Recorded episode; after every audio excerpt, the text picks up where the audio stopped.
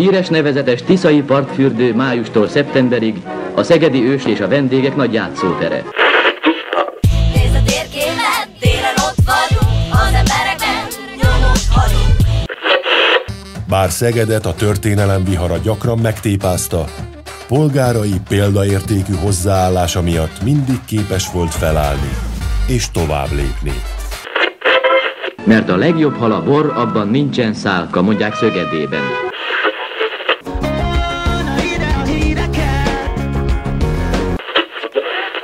Szegeden nincs már boszorkány. Mondja ezt bárki is. Üdvözlünk mindenkit, hello. Hello. Ez a Szeged Podcast. Január 14. Így van, Kovács Norbert. És a Gedzó. Yes, itt vagyunk. Üdvözlünk mindenkit, hello. Egy hónap múlva Valentin nap van. Na de jó, Ezt az. én mindig, számoltam. mindig ünneplem egyébként, nem? Nem? Ügyes, De? hagyjam. Mi az, hogy hagyjam? Nem, nem. nem Ezt feleséged meghallja. Nem, ő még jobb utálja, mint én Tényleg? szerintem, úgyhogy Na, akkor mázlista férfi vagy. Nem, Jó van, nem, hát, én nem gondolnám azt, hogy ezt egy évbe egyszer kell csak ünnepelni. Ja, de hát nyilván hogyha nem, valaki persze. így szereti, akkor csinálja. Hát, ez hát nem igen. zavar. De hát attól még messze vagyunk, addig még bármi lehet. Bármi történhet, pláne, hogy itt nagyon durván történnek a dolgok egyik napról a másikra. Itt éljük az életünket, azt hiszük, hogy így nagyjából tudjuk, hogy mi van, aztán kiderül egyik napról a másikra, hogy a csirkefarhát októberi áron van, meg, meg hogy védettségigazolvány októberben még... drágább is volt. igen, tehát, hogy Tehát, októberben... azt, igen. igen. És aztán így kiderül, hogy jó. a védettségi igazolványból oltási igazolvány lett, a karantén időszak lerövidül, aki háromszor van beoltva, csak az minősül 18 év fölött oltottnak hamarosan.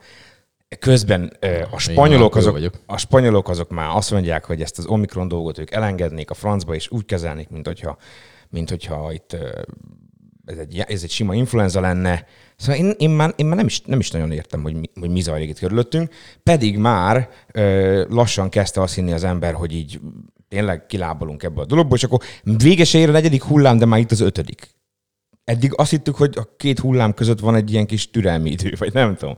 Tehát, hogy így, na, tehát, hogy így nem igazán érti az ember, Fura hogy mi folyik itt, a, itt körülöttünk, és már nagyon régen nem beszélgettünk ö, járvánnyal kapcsolatos kérdésekről, úgyhogy úgy éreztük, hogy itt az ideje, és azért hát szokás szerint mi azt gondoljuk, hogy a leg ö, szakavatottabb ö, és a véleményére leginkább adni lehet azoknak a tudósoknak, akiket rendszeresen szoktunk beszélgetni, ezt nagyon megmondtam. Szép volt. Ugye, Boldogkői Zsolt és Duda Ernő, ők azok a tudósok, Ezek. Professzorok, akikkel hát mi rendszeresen szoktunk itt beszélgetni. Néha megkérdezünk másokat is, de az ő véleményükre mindig, mindig sokat adtunk, és hát most is ez a helyzet, hogy őket fogjuk megkérdezni azzal kapcsolatosan, hogy ők mit gondolnak jelenleg, hogyan látják a járványhelyzet alakulását, hogyan látják a kormánynak az intézkedéseit, amit most ezügybe hoztak, mennyire életszerű és mennyire jogos intézkedések ezek a járványkezelés kapcsán, vagy ez esetleg egy kampány fogás már csak itt április harmadika előtt, mert hogy közben az is kiderült a héten, hogy április harmadikán lesznek a választások. Csomó minden volt. Ja, itt annyi minden történt, hogy csak kapkodjuk a fejünket, és úgy gondoltuk, hogy akkor most a két ö, szakavatott ö, tudósunkat felhívjuk, hogy fogalmazzak így, és megkérdezzük tőlük, hogy akkor mi a helyzet. Boldogkői Zsolt hívom, Zsoltot hívom először, aztán Duda Ernőt is felhívjuk. Halló, tessék. Halló! Boldogkői Zsolt a vonalban, Gedzó és Kovács M. Norbert szintén.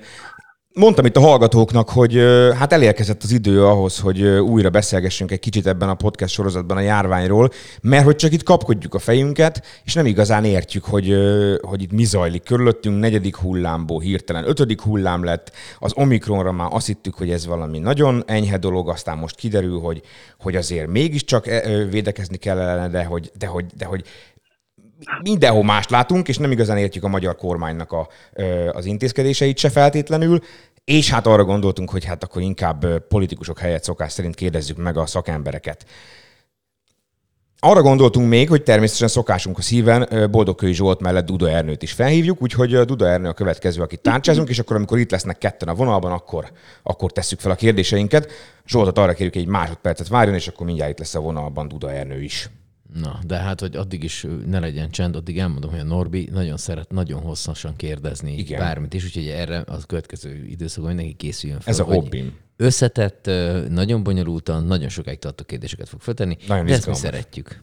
Tehát, hogy Az is igaz, hogy én hogy jövök ki a kérdésből. Néha igen, igen, az is furcsa tud lenni néha. Hát, ha ma, majd. No, Duda Ernő professzor a vonalban, ha minden igaz. Haló! Jó Jó napot kívánok! Jó napot kívánok! Gedzó és Kovács M. Norbert, és ha minden igaz, akkor már most Boldog Kői Zsolt is itt van a vonalban, és akkor mind a ketten hallják egymást, igaz? Mindenki hal mindenkit. Mindenki hall mindenkit. Én benneteket hallak, Ernőt nem tudom még. Én is hallak, szervusztok! tökéletes. Szuper, nagyon jó. No, ahogy szoktam mondani, a ö, két professzor urat nem kell bemutatni egymásnak, ők jól ismerik egymást, és hát ők a ö, mi állandó szakértőink ebben a témában, hogyha így fogalmazhatunk. Ö, önöket szoktuk megkérdezni itt az aktuális járványhelyzettel kapcsolatosan. Most így, január 14-én vége van elméletileg egy negyedik hullámnak, vagy a vége felé járunk, és már egy ötödik hullámról beszélnek, vagy már talán abba vagyunk. Önök hogy látják a mostani helyzetet? Mi az, ami, ami tényleg állítható? Ez már egy ötödik vagy hanyadik hullám? Az Omikron okozza ezt, vagy mi okozza? Szóval hol, tartunk most úgy, úgy, úgy, úgy nagy vonalakban egyáltalán? Mondjam én, uh-huh. akkor... Mondjuk Boldog Zsolt. Tehát ugye nemzetközileg ez látszik, hogy, hogy beindult egy ötödik hullám, tehát az Egyesült Államokban ugye már kórházi kapacitások döngeti a vírus, orvoshiány, stb. Itt Magyarországon ez egy érdekes helyzet. Hogy fizesse ki a Halló? Ja, hogy Ernő másra beszél. Ezt Tehát, tudja nekem hozni egy maszkot, mert nincs maszkom, nem tudok benne. Ö, Ja, hogy a Duda Ernő máshoz beszél. Oké, rendben. Igen, igen, jó, mondom, akkor azt hittem, hogy...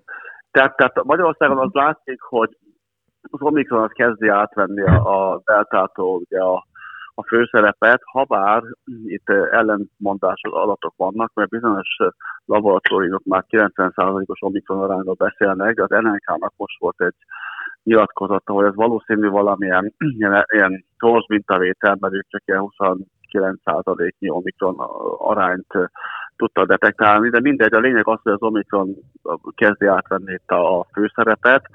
Ami a különböző adatokat illeti, hát ugye első dolog a fertőzöttség. Itt egy kicsit szórnak az adatok, tehát például a mai nap csökkent, a tegnap volt a legmagasabb, nem véletlenül számolnak neked egy csúszó átlaggal, tehát minthogyha a fertőzöttség az valóban növekedni kezdett volna, viszont a többi paraméter, tehát a kórházba kerülés, lélegeztetőgép halálozás, azok meg csökkennek, de egyébként nyilván van egy ilyen időbeli eltolódás a dolgok között, tehát ez akár normális lehet. Normális is lehet. Tehát igen valószínű, hogy Magyarországon is be fog indulni az Omikron által diktált járvány, és akkor utána majd a következő kérdésre válaszolok, nem megyek tovább. Ez nekünk egyébként jó, vagy nem jó, hogy Omikron ö, fogja meghatározni, a, az Omikron ö, variáns fogja meghatározni a következő hullámot, vagy azt a hullámot, amiben már éppen lépünk bele. Mert az Omikronról rengeteg mindent lehetett hallani. Ö, először azt, hogy ez nem is igazán tudják, hogy milyen ez a, ez, a, ez a variáns, még nem sokat tudunk róla, aztán az ott eltelt idő, most már azért kicsit többet, és most ott tartunk, hogyha minden igaz, hogy ez egy nagyon fertőző képes, de kevésbé súlyos tüneteket produkáló variáns. Ö, Ez, ez jó nekünk, vagy rossz nekünk? Ugye mindenki a nyári immunitásról beszél, amióta ez a járvány elindult, hogy, hogy azt kellene valahogy elérni. Ez akkor esetleg egy ilyen nagyon fertőzőképes és kevésbé súlyos tüneteket okozó vírusnál, vagy vírus ez hamarabb el, el tudja hozni ezt az, ezt az állapotot? Hogy mondjuk azt mondhatjuk, hogy a társadalom nagyobb része átfertőződött, és ez mondjuk ér egyáltalán bármit? Hát hiszen a kormánytól most épp azt hallottuk, a tegnapi nap a kormányinfón, hogy most már az, hogy valaki elkapta a vírust és megfertőzött, az nem számít védettségnek, csak az oltás. Lehet, hogy ez egy járványkezelési technikai dolog, hogy így akarják elérni azt, hogy minél többen vegyék fel az oltást, de lehet, hogy ö, ö, egyszerűen arról van szó, hogy, hogy mostanra már azt ki lehet mondani, hogy önmagában az átfertőződés az nem elegendő védelem? Vagy tehát, hogy hogy állunk most ezzel kapcsolatosan? Szól a kérdés mindkettőjükhöz, nyilván a- amelyikük előbb gondolja. Tehát kezd kezdi Ernő, és akkor én majd utána reflektálok rá. Kicsit sok volt a kérdés most, de megpróbálom felbetelni. Igen, én is. Hát kezdjük az elején. Én azt hiszem, hogy tulajdonképpen a nyáimmunitást ennek a vírusnak az esetében elfelejthetjük. Tehát amíg nem lesz egy olyan vakcinánk, amelyik évekre szóló védettséget biztosít, ilyen lehet, hogy lesz, de egyelőre nincs, addig a nyáimmunitást eh, nem lehet, vagy el lehet felejteni, mert legfeljebb időlegesen, tehát egy rövid időre tud kialakulni, ugye, hogyha hirtelen most mindenki megfertőződne, akkor egy két-három hónapra, ta, hónapig tartó nyáimmunitás kialakulhatna, de hát az azt jelenti, hogy három hónap múlva mindenki újra megfertőződhetne. Tehát én azt hiszem, hogy ez, ez egy illúzió. E, azt lehet látni, hogy a jelenleg alkalmazott vakcinák, azok körülbelül az illetőnek a korától függően egy olyan 4-6 hónapos védettséget biztosítanak, a betegség túlélése, és még az Omikron esetében is így van, az legfeljebb egy két-három hónapos védettséget jelent, de idősebb embereknél jó néhány adat van arra, hogy a fertőzést követő hetekben sincs még védettség. Tehát ez azt jelenti, hogy tulajdonképpen az lenne a cél, hogy minél több ember minél a jelenlegi időponthoz legközelebb időpontban fölvegye az oltást, mert akkor az azt jelenti, hogy legalább egy ideig valamennyi védettsége van. Hát akkor a nyári immunitással kezdem én is, mert itt igazából egy nagyon zavaros kommunikáció zajlik ezzel kapcsolatban. Tehát van, aki ugye azt mondja, hogy a nyájimmunitást nem lehet elérni, mert ez a vírus áttörő fertőzést okoz, tehát az oltottak vagy a természetes fertőzés után immunitás szerzettek is elkapják a vírust. Na most attól, hogy egy vírus áttörő fertőzést okoz, még, még kialakulhat a nyájimmunitás, tehát ez, ez, ez egy hibás dolog. Az megint más kérdés, hogy például a, a, a kanyaróvírus esetében a, ez az át, tehát ez az áttörő fertőzés sokkal kisebb mértékű, mint a koronavírus esetében, főként ugye, hogy a régebbi vakcináját használjuk, de ez nem zárja ki, tehát az egyik.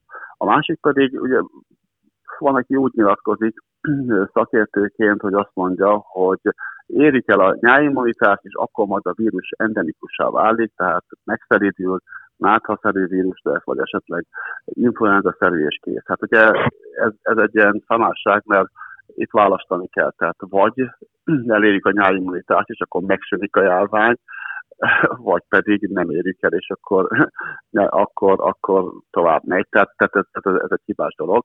Hogy el lehet egy érni a nyájimmunitásra, az jó kérdés. Elvileg el lehet érni, amit Erdő mondott, az tökéletesen így van, hogy, hogy, hogy, hogy, hogy ha sokszor kell oltani, akkor el tudjuk érni, de ugye pont most van egy nemzetközi vita ezzel kapcsolatban, hogy az EMA is kijelentette, hogy nem jó a, a sok oltás az immunrendszer miatt, erről is lehet beszélni, most nem ahol kell belemenni. A másik dolog pedig akkor a, ugye itt a vírusnak a sajátságai, amit erről volt szó, hogy miért az omikron, stb. Tehát igazából a vírusnak vannak kedvező, meg kedvezőtlen sajátosságai. A kedvező sajátossága az az, hogy hogy úgy tűnik most már nagyon, hogy, hogy, hogy a mutációk legyengítették, tehát sokkal kisebb virulenciával rendelkezik, sokkal kisebb negatív hatása van az egészséget illetően. A kedvezőtlen hatása az viszont az, hogy, hogy kikerüli eléggé a, az immunitást, elsősorban az antitest alapú immunitást, a másik pedig az a nagy fertőző, igen magas fertőző képessége. Egy kedvező helyzet, ami nem a vírus, hanem a társadalom részéről, hogy most már azért a társadalom jelentős része valami fajta immunológiai védettséggel rendelkezik. Ugye az oltások előre haladtak, hogyha mondjuk a delta variáns idejét nézzük, meg a, meg a fertőzések révén. Tehát igazából ennek a két dolognak, a kedvezőnek, a kedvezőtlen helyzetnek a, a, a aránya fogja meghatározni, hogy, hogy mi lesz a helyzet. Tehát itt ugye az, hogyha nagyon fertőző a vírus, egyszer rengeteg ember elkapja, az lehetséges, hogy hasonló dolgok lesznek, mint az Egyesült Államokban, hogy ugye a kórházak a teljesítő képesség határaira kerülnek.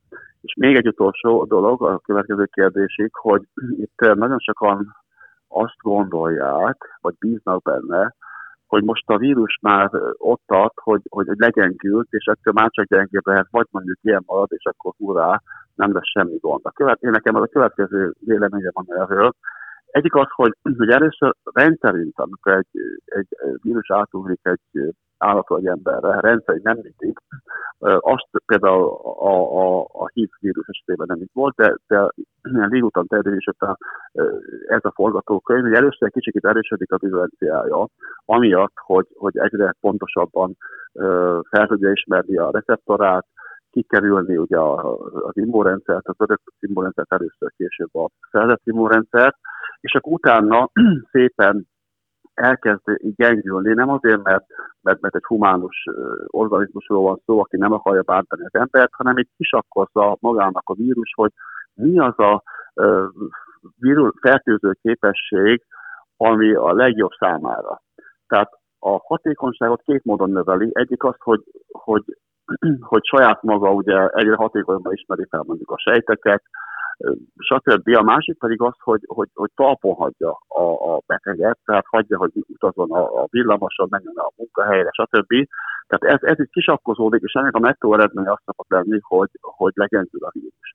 Na most a következő problémám nekem a két mondatban, és akkor befejezem, az, hogy ez a vírus gyakorlatilag szinte semmiből jelent meg, ez a variáns, az Omikron. Tehát nem látjuk azt a szerves fejlődést, hogy több lépésen, mutációs lépésen keresztül jutott volna el oda, hogy legyengült. Valami történt ezzel. Lehetséges, hogy valami rákcsálóba, vagy nem tudom hol fejlődött, és, és úgy jelent meg, és emiatt én azt gondolom, hogy nem biztos, hogy az Omikron lesz a koronavírus utolsó szava a járványban. Elképzelhető, hogy, hogy meg fog jelenni még egy nagyobb virulenciájú, meg esetleg még jobban terjedő vírus is, de mondom, feltételes módon beszélünk róla, tehát nem biztos, hogy, hogy az evolúciónak most már a lejtmenetében vagyunk, ahol a vírus endemizálódott, csúnya szóval, meglátjuk, hogy mi lesz. Nekem az, amit Duda Ernő professzor mondott, az nagyon megütötte a, a fülemet, hogy, és igazából én laikusként nem igazán értem, hogy ö, ugye az, hogy a járvány jelenlegi állapotában azt látjuk, hogy, hogy most eljutunk egy, egy, egy, egy olyan, egy olyan ö, ö, szintre, hogy ha már be vagyunk oltva, akkor ez egy pár hónapos ö, védettséget biztosít nekünk, vagy ha elkapjuk a fertőzöttséget. És ugye mondja Duda Ernő, hogy, hogy itt kialakulhat nyáimmunitás, de csak néhány hónapig, és aztán utána újra elkaphatjuk a betegséget. Mi lehet ennek az oka, hogy ez csak néhány hónapra alakul ki? Hiszen mondjuk egy évvel ezelőtt nyilván akkor teljesen más volt a helyzet, sokkal kevesebbet tudtunk erről a vírusról, még más variánsok ellen küzdöttünk, de akkor még mintha jobban bíztunk volna ebbe a nyáimmunitás dologba. Most meg azt látjuk, és azt mondják a szakemberek, önök is, hogy itt csak egy-két hónapos vagy pár hónapos nyáimmunitásról beszéltünk, és utána, minthogyha ez nem is lenne.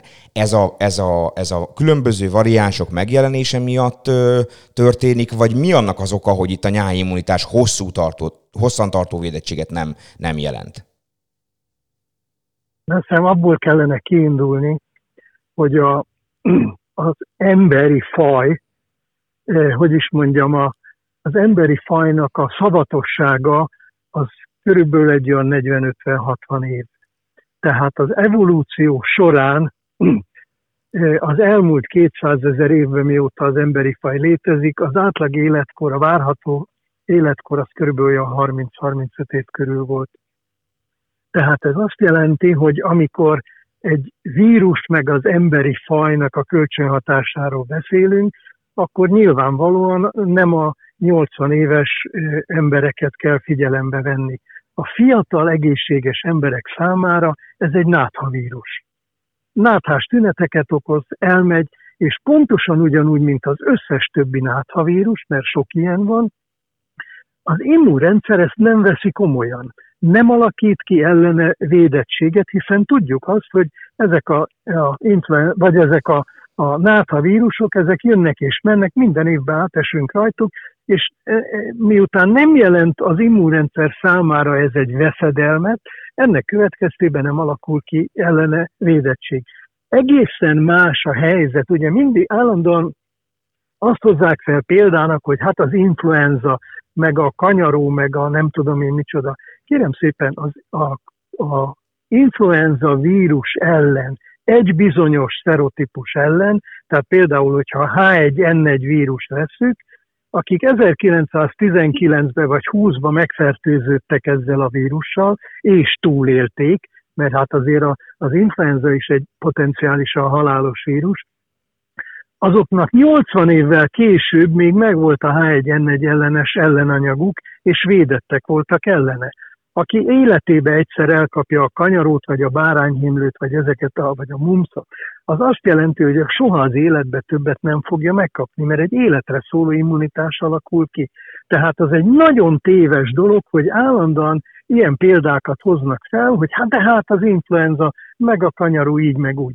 Semmi közük ehhez a vírushoz, ez egy egészen más típusú vírus, ez egy náthavírus, ez ellen nem alakul ki életre szóló védettség, lehet, hogy majd lesz egy olyan ö, mesterségesen előállított, egy olyan ö, vakcinánk, amelyik egészen más elveken alapulva, tehát nem a, a nátha vírusnak a, a, a veszedelmére alapítva, hanem a, a mesterségesen hozzáadott adjuvánsnak a hatására képes lesz kialakítani egy hosszantartó, tehát évekig vagy esetleg évtizedekre szóló védettséget, de jelenleg ilyen nincs. Na most az a helyzet, hogy a járvány akkor alakul ki, amikor van kellő számú védtelen ember. Na most általában egy kanyaró járványnál az van, hogy amikor a kanyaró megfertőz nagyon sok embert, akkor utána évtizedek kellenek ahhoz, hogy szülessen annyi gyerek, akik védtelenek, és akiket meg lehet megint fertőzni, és akkor lesz megint egy újra járvány. De hogyha itt most csak hónapokra szóló védettséget tudunk kialakítani, akkor az azt jelenti, hogy ez a járvány soha nem fog elmenni, mert egyszerre az egész emberiséget nem fogja senki beoltani, és egyszerre az egész emberiség nem lesz beteg. Tehát ez azt jelenti, hogy folyamatosan lesz a világnak valamelyik részén járvány, még akkor is, hogyha Magyarországon például mindenkit holnap beoltanánk, és akkor három-négy hónapra védettek lennénk. Három-négy hónap után biztos, hogy visszajönne valahonnan a vírus, mert a világ számtalan egyéb országába nem ugyanabba az időben oltanak be mindenkit. Boldog Zsolt? Azért, azért, azért van, van egy más aspektusa is ennek a dolognak, tehát ugye oltások, védőoltások. Tehát hogyha a kanyaró ellen oltunk, vagy ugye az ember 12 kórokozó ellen oltanak gyerekkorban, van, amit többször ismételni kell, azért ott, ott, ott tehát nem kell hozzá vírus, tehát maga az oltás az megvéd felnőtt korban is. Itt viszont az oltásoknak a, a védettsége is jelentősen lecsökken.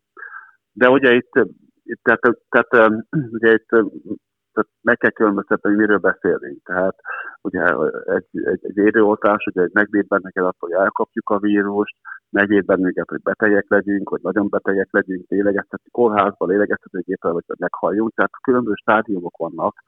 Ugye itt az Omikronnál pont az a a probléma, hogy, hogy, hogy, hogy maga az oltás, amit a buháni variáns ellen fejlesztettek ki, vagy mondjuk egy, egy, egy delta variánssal való fertőzés, az, az nem nagyon véd meg a, a magától a fertőzéstől. Tehát két Pfizer vakcina után van 30%-os plusz többletvédelmet biztosít a fertőzés elkapását illetően, ugye az oltás, ami nagyon kevés. Tehát az van 1,33-szoros, tehát nagyon kevés.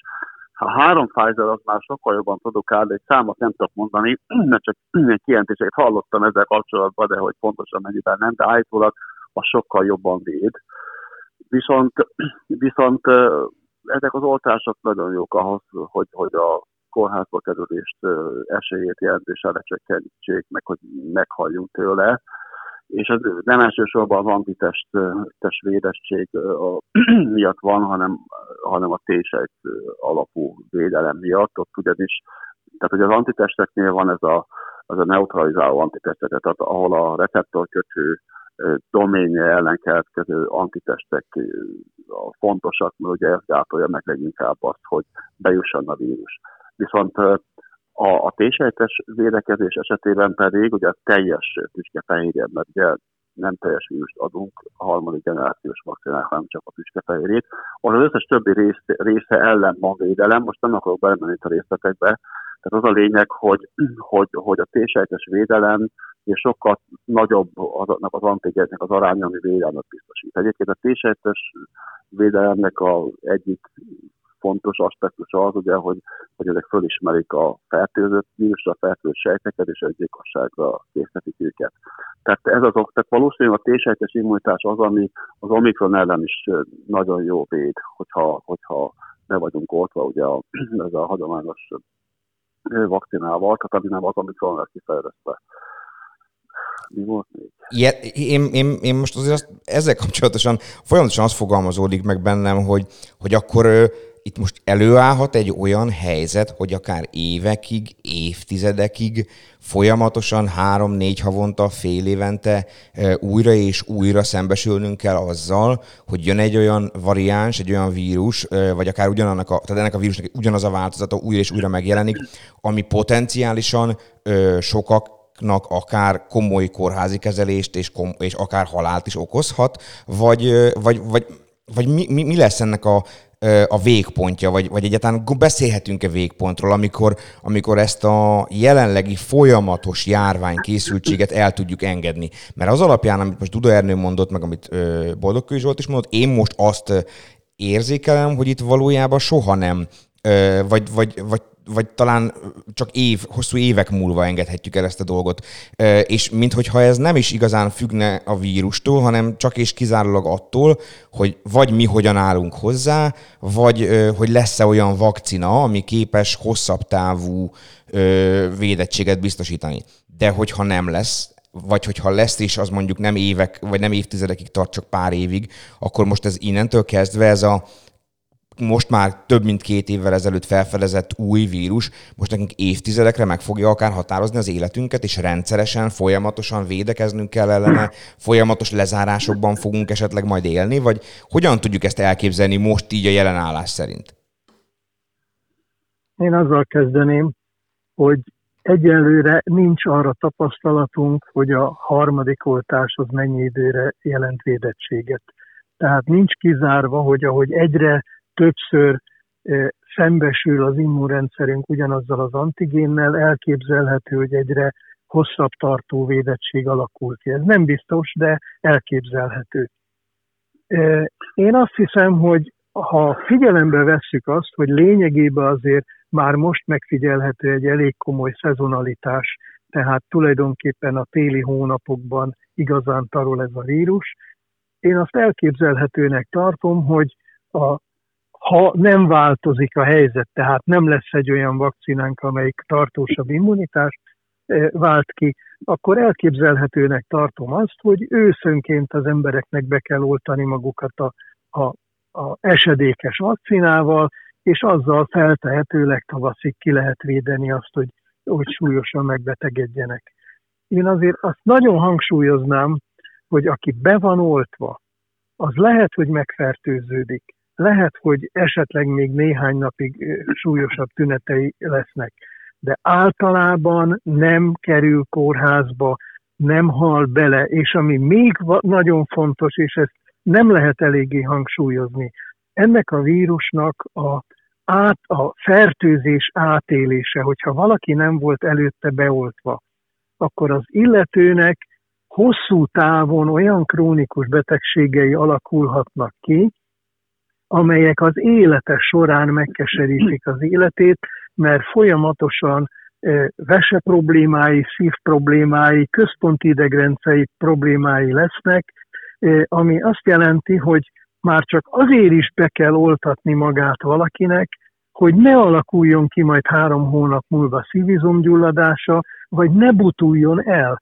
Kérem szépen, rengeteg adat van arra nézve, hogy akik átesnek a fertőzésen hónapokkal később, először csak például ilyen szorongásos tünetei vannak, depressziós tünetei vannak, öngyilkossági hajlam jelentősen megnő, és amit nem lehet eléggé hangsúlyozni, a, a betegséget túléltek között egyre több emberről írják le, hogy elbutul. Tehát a, a kognitív képességeknek a jelentős romlása következik be. Mindezeket a tüneteket megakadályozza az, hogyha az illető előtte áll, be volt oltva. Tehát lehet, hogy megbetegszik, lehet, hogy náthás lesz néhány napra, de nem fog kórházba kerülni, és nem lesznek nála ezek a későbbi tünetek.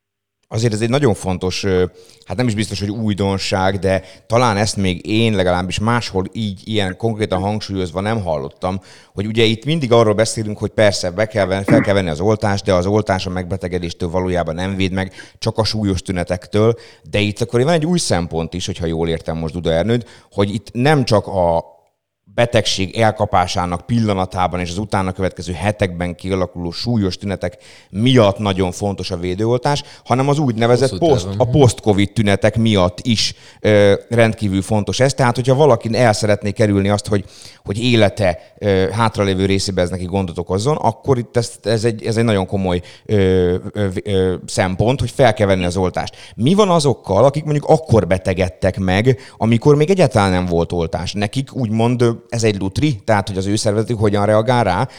Kérdezem ezt már mondjuk például csak azért, mert én is én vagyok, aki, aki még akkor kapta el az oltá, vagy a, a, a betegséget, amikor nem volt ellene oltás. Akit fel kell azoknak az embereknek készülniük arra, hogy, hogy bármikor az életben esetleg megjelenhetnek olyan betegségek az, a, a szervezetükben, ami mondjuk a korábban elkapott koronavírus miatt jelentkezik?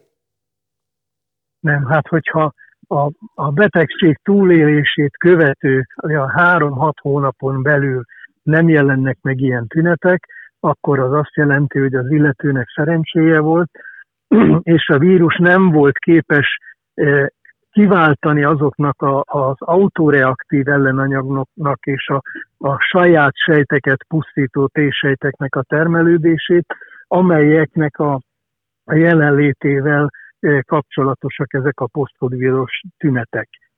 De azt lehet tudni, hogy például az Egyesült Államokban most tízszer annyi gyerek van a kórházban, mint tavaly volt, és ezeknek a gyerekeknek egy jelentős része, aki esetleg nem is észlelték, hogy beteg, tehát tünetmentesen esett át a fertőzésen, és három, két-három hónappal később az intenzív osztályon kezelik, mert egy, egy sok szervre kiterjedő súlyos érgyulladás alakult ki nála.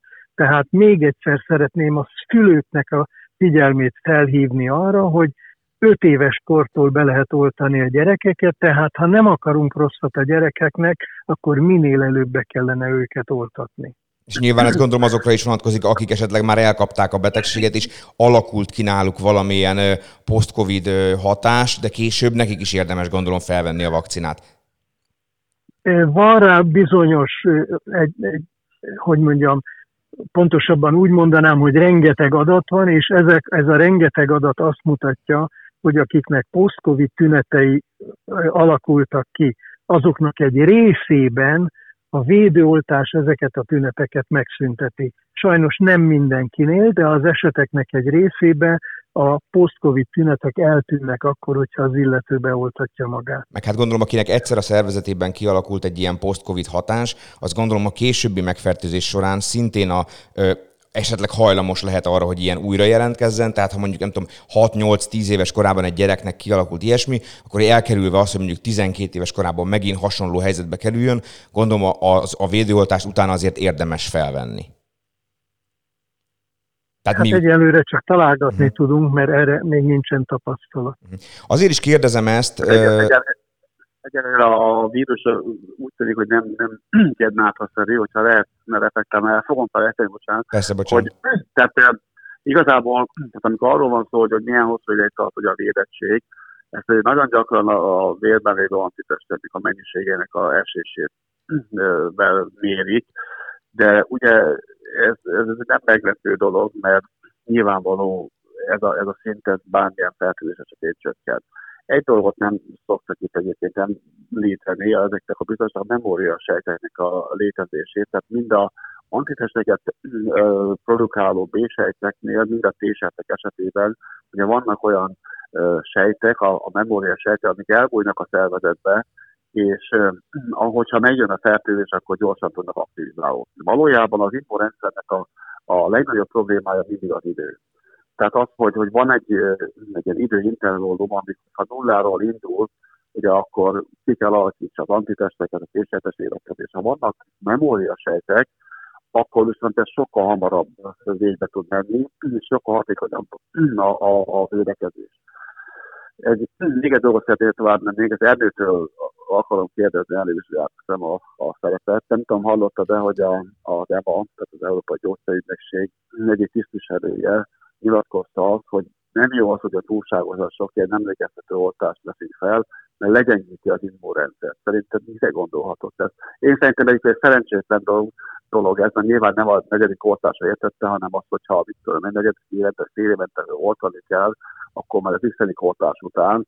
Ebben a helyzetben tehát nagyon szerencsétlen, hogy mondjam, kijelentés volt, de szerinted mire gondolt, hogy legyen az immunrendszer, tehát az autó? Én nekem, én nekem az az érzésem, hogy ez egy marketing kijelentés volt, tehát amikor a WHO meg az EMA is különféle megjegyzésekbe a sokszoros oltás ellen áll ki, akkor ennek az az értelme, hogy az európaiak meg az észak-amerikaiak ne legyenek nagyon önzőek, és ne oltassák be magukat harmadszor, negyedszer, ötödször, akkor, amikor a világ nagy részén még a egészségügyi dolgozókat se oltották be. Az a kijelentés, hogy a többszöri oltástól meggyengül az immunrendszer, ez egy ostobaság, tehát ennek a világon semmiféle alapja nincs. Hát, hát lehetséges, hogy valami negatív hatása lesz bizonyos embereknél, hogyha sokat oltunk, tehát autoimmunbetegség, vagy valami hasonló. Nem, nem, nem. Ezt nagyon egyértelműen ki lehet zárni, hogyha az immunrendszert az ember sokszor provokálja, hát gondold el, hogyha valaki olyan környezetbe dolgozik, ahol fertő, fertőző tehát kórokozók vannak, tehát például egy ilyen csatornatisztító, aki, aki újra és újra ki van téve egy mindenféle baktériumoknak a fertőzésénél, az nem azt jelenti, hogy ő neki meggyengül az immunrendszere, az azt jelenti, hogy az illető patogénekkel szembe egyre hatásosabb védettséggel fog rendelkezni. Én sem gondoltam egyébként, de te vagy az immunológus azért. Ezért az, meg, Tehát, az, azért mondjam, az megnyugtató a, minden esetre. A, a természetben rengetegszer előfordul az, hogy újra meg újra ugyanannak a kórokozónak ki vagyunk téve, és hát nyilván, ha egyszer kialakult a védettség, akkor az újabb és újabb találkozások azok csak a védettséget egy kicsit erősítik. Azért kérdeztem én egyébként azt, hogy, hogy mennyire érdemes utána még esetleg a megfertőzés után felvenni, most gyerekek esetében kérdeztem a, a vakcinát, de úgy általában is. Nyilván abból, amit elmondtak, abból ezt le lehet szűrni, de E, most nem fogok neveket mondani szándékosan, hiszen nincs itt az illető, nem tudja megvédeni magát, de egyre többet lehet hallani különböző hát szakértőknek mondott emberekkel olyan beszélgetést, itt most Magyarországról beszélek, akik azt mondják, ez most konkrétan a napokban találkoztam egy ilyen beszélgetéssel, hogy azt mondja az illető, hogy, hogy ha ő egyszer az életben elkapná ezt a koronavírust, akkor ő utána soha az életben nem gondolná, szerintem megszakadtunk, mint a boldog is volt, hívna engem. Ó, ez egy érdekes helyzet. E, bocsánat. Halló? Megszakadtunk, igaz? Na most várjunk, most valami történt. Összeomlott a rendszerünk, kérem szépen. Halló, halló! Na most jó, most jó. Most, most Boldog Zsoltot halljuk, de Duda Ernőt elvesztettük. Itt történt valami ö, kis technikai probléma, akkor én már is ö, hívom Duda Ernőt, és akkor folytatjuk a beszélgetést. Vírus, vírusos lett a rendszer. Annyit beszélünk a vírusról, hogy vírusos lett a rendszer. Valami, valami nem, nem működött. No. Igen, itt vagyok. Oh, Halló. Jó, okay. Úgy néz ki, megszakadtunk, de akkor... Vírusos lett a telefon között. Most már, ha minden igaz, újra itt vannak. Halló, halljuk egymást? És most megint a rendszer... Most, most, most akkor már vonalban vannak, igaz? Halló? Igen. Oh, szuper. Igen, igen. Szerintem annyit Na, beszéltünk a vírusról, hogy a rendszer is vírusos lett. Igen. És itt Vagy a telefonközpontos kapott el valami. ledobott bennünket, igen. No, szóval, hogy én azt a, azt a kérdést próbáltam feltenni, hogy lehet mostanában olyan szakértőket hallani, akik hát a szakértők től egy kicsit furcsán ö, olyan kijelentéseket tesznek, vagy kijelentést tettek, ö, itt a napokban is hallottam egyet, hogy ha ő elkapná a betegséget, utána esze ágában nem lenne soha az életbe többet felvenni védőoltást. Mennyire kell nagyon, ezt... Nagyon, nagyon szerencsétlen kijelentés volt. Nem nevezem meg először egy hölgy szakértő, mondta ezt egy évvel ezelőtt körülbelül, most pedig egy olyan szakértő, aki korábban nagyon jó dolgokat mondott, mostanában van néhány kijelentése, ami Hát ugye meg kell nézni, tehát a, a, amikor ováció van az oltásellenes körökben, na, akkor, akkor valami nem stimmel. és erre ováció van. Tehát ez, egy, ez az egyik ilyen téves és nagyon-nagyon-nagyon rossz hatású, vagy mondjam, gondolat. Tehát gondolom mind a ketten úgy gondolják, hogy ezt abszolút kizárhatjuk, és ezt nem kell komolyan venni. Tehát attól függ, mert a- azok alapján, amit elmondtak eddig, csak ebben a beszélgetésben, meg a korábbiakban is, nyilvánvalóan az, abban nem bízhatunk, hogyha egyszer elkapjuk a betegséget, akkor utána mi örök életre védettek vagyunk ezzel szemben. Nem, ez Igen. teljesen egyértelműen nem így van. Sajnos az a helyzet, hogy attól, hogy valaki ért a vírusokhoz, nem biztos, hogy ért az immunológiához is. Ez két külön szak, két külön eh, tudományág. attól, hogy valaki kitűnő szülész, nem biztos, hogy még szívet is tud operálni.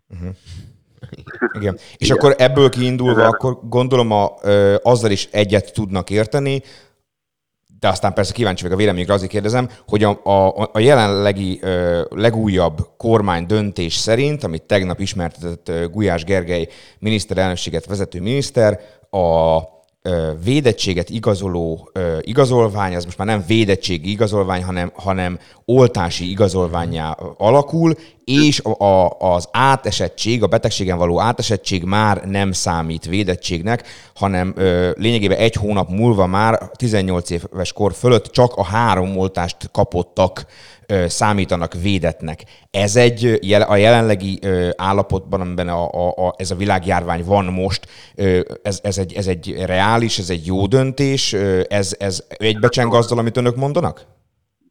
Ez egy abszolút jó döntés, és ráadásul ugye most hallottam, hogy a negyedik oltást is tervezik. Pontosan eddig ugye az volt a, az az a tegnap előtti hír, hogy a orvossal kell konzultálni, ez nem lehet pontosan tudni, hogy most ez most mit jelent, hogy akinek esetleg valami immunológiai komplikáció lehetne, bár mondjuk a hármat megkapott, akkor nem tudom, negyedik miért lehetne, vagy pedig, vagy pedig akinek inkább ajánlott, nem lehet tudni, de ezek egy jó dolgok. Tehát ugye eddig ez probléma volt, tehát valaki megkapta az első oltását, vagy meg volt fertőződve, volt neki ö, védettségigazolványa, és gyakorlatilag majdnem azonos szinten volt, mint aki nem vette fel az oltást. Igen, tehát azt mondom, hogy jó. Tehát ez egy jó dolog. Duda Ernő is így gondolja? Igen, én is azt hiszem, hogy ez egy, egy hasznos dolog. Jobb, mint ami korábban volt, de hát az a helyzet, hogy miután a, eddig sem éltünk azzal a lehetőséggel, amit a, az oltási igazolvány adott volna, mert véleményem szerint ez egy rendkívül hatásos fegyver lett volna a, a vírus ellen, hogyha tényleg megkérték volna az oltási igazolványt vagy védettségi igazolványt, mielőtt az ember bement volna egy kocsmába, vagy bement volna egy élelmiszerüzletbe, akkor valószínűleg sokkal többen oltatták volna be magukat. Én azt hiszem, az ideális, az ideális helyzet az lenne, hogyha ezt az igazolványt úgy adnák, hogy például 60 év felettieknek ez négy hónapra jelentene egy eh, védettséget, és a fiataloknak pedig mondjuk hat hónapra. És ez azt jelenti, hogy rákényszerítenék az embereket, hogy a fiatalok hat hónaponként, az idősebbek mondjuk három vagy négy hónaponként újraoltassák be magukat. Még egyszer hangsúlyozom, a jelenlegi ismereteink szerint lehet, hogy ez változni fog. Volt? Igen, ez abszolút egyetértek. Egy, egy dolog van, ami egy kicsikét úgy ingatja, vagy billegteti az ingát, ugye az, hogy, hogy sajnos ez, ez a mostani oltás nem véd olyan nagyon az Omikron ellen, tehát nincs olyan óriási különbség az oltott meg az oltatlan között. Pontosan a két Pfizer vett fel, akkor igen, a harmadikat nem tudjuk, hogy, hogy mennyire véd. És hát ugye a kiinduló ponthoz visszaérkezve van itt egy ilyen érdekes adat, ugye, hogy, hogy Magyarországon ugye túléptük a 40 ezer halottat, Így van. ami, hogyha ránézünk egy ilyen diagramra világszinten, és Magyarország nincs benne, akkor azt látjuk, hogy az Egyesült Államok vezet 2600 ö, ö, ha- halálozás per millió, aztán Belgium 2450, Olaszország 2300 akármennyi, Magyarországon 4000 felett van. Mi ennek az oka? Ez egy érdekes kérdés lehet, hogyha Igen, ez, ez, ez valóban is szerettem is volna ezzel kapcsolatosan felt, feltenni kérdést. Az én kérdésem az mondjuk ezzel kapcsolatosan arra vonatkozott volna, hogy lehetséges, hogy itt a, a valamiféle járványügyi késlekedés okozta ezt a nagyon sok halálozást, vagy esetleg az, hogy az olyan nagyon egy időben, most meg egy időben nagyon dicsért, és nagyon hát a kormány által meldöngetve védett keleti vakcinák, amikről most meg szinte alig esik szó, talán nem voltak annyira hatékonyak. Tehát mi lehet ennek az oka? Önök mit gondolnak? Mitől érhettünk el odáig, hogy ezen a héten átléptük a 40 ezredik halottat ebben a járványban Magyarországon? Hogyha lehet, most én kezdjem. Tehát ugye, amikor az első hullám esetén Magyarország nagyon hamar lépett, ugye könnyű is volt hamar lépni, mert Nyugat-Európa felül tartott itt a járvány, akkor nagyon jó adataink voltak, gyakorlatilag szinte alig érintett bennünket a, a járvány. Most pedig hát ugye már, már negyedik hullámnál is ilyen csúcsokat döngettünk, tehát a világszinten. Ez nagyon érdekes kérdés, hogy miért van. Tehát több dolog van itt. Tehát egyik az, hogy én azt gondolom, hogy, az, hogy a negyedik, tehát az utolsó két hullám esetében mi át a svédeknek a szerepét. Tehát ugye az első járvány hullám esetén egész világ lényegében lezárásokkal reagált Svédországot kivéve. Persze utána svédek úgy meggondolták magukat, és később már ők is szigorítottak, de nálunk valahogy úgy tűnik, hogy, hogy elsősorban a gazdaságra helyeztük a, a hangsúlyt. Ez az egyik oka lehet, hogy, hogy nem nagyon van védetek. A másik, amit, amit ön mondott, hogy, hogy az oltásokban Nyugat-Európához képest nem, nem állunk túlságosan jól, és hogy ott is ami egy kicsit előnyünk volt, ugye, hogy a keleti vakcinát behoztuk, és hamarabb voltunk. Most egyrészt a kínai vakcina nem olyan hatásos, másrészt hogy a régebben kaptuk az oltást, tehát az immunrendszerünk kicsit kimerült, hogy így mondjam. A, harmadik ilyen szempont itt az, hogy ugye a magyar népesség beteges, tehát rengeteg krónikus beteg van, és pont azok a betegségek, tehát elhízástól kezdve ugye a magas vérnyomás, cukorbetegségben vagyunk gyakorlatilag a világ élvonalában, ami, ami egy kifejezett rizikótényező a vírusnál, a, a koronavírust illetően. Viszont a másik oldalról meg azt lehet mondani, hogy Magyarországon a, az idős korúaknak az aránya nem olyan magas, mint Olaszországban, vagy Nagy-Britanniában, Németországban, tehát ez igazából egy kedvez, idézőjelesen egy kedvező helyzet lenne. Tehát valahogy ezek, én azt gondolom egyébként, hogy sokat, tehát a, a ellenzéki oldalról a kórház viszonyokat szokták támadni. Én azt gondolom, hogy igen, talán nehezebb, kevesebb mondjuk az ápoló orvos beteg arány, mondjuk a fejlettebb országokban, de, de azt gondolom, hogy ez nem befolyásolta a dolgokat. Tehát, ha valaki bekerült a kórházba azért koronavírus fertőzéssel, az, az, az, én azt gondolom, hogy ez megfelelő ellátást kapott. Tehát, tehát vagy a, a, a, a nagyobb szabadság, vagy a betegesebb természet, vagy nem tudom, de minden esetre ez magyarázat volna. Tehát ezt, ezt, ezt érdemes lenne megvizsgálni, hogy pontosan mi az oka, hogy, hogy, hogy, hogy ilyen sok ember meghalt. A kínai, meg, egy, meg az orosz, vagy főleg a kínai vakcinának, tehát az úgynevezett keleti vakcináknak a kevésbé jó hatékonyságát, vagy, vagy, vagy a hatástalanságát nem sorolják ide? Nem lehet az esetleg egy döntő lehet, szempont? Le, lehet, lehet. Le, lehetséges, de, de egy, egy mondattal ki lehetne egészíteni. Tehát az, hogy rengetegen támadják ugye ebbe a kormányt, hogy behozta a kínai vakcinát, de azt tegyük hozzá, hogy amikor bejöttek ezek a, a vakcinák, akkor, akkor vakcina hiányunk volt. Tehát nem volt elegendő nyugati vakcina. Tehát igazából én azt gondolom, hogy életeket mentett meg, mint ha utólag kiisderült, hogy, ne, hogy, hogy kevésbé hatékony, mint, mint gondoltuk, vagy véltük, vagy, vagy nem tudom, vagy, vagy, vagy bíztunk benne.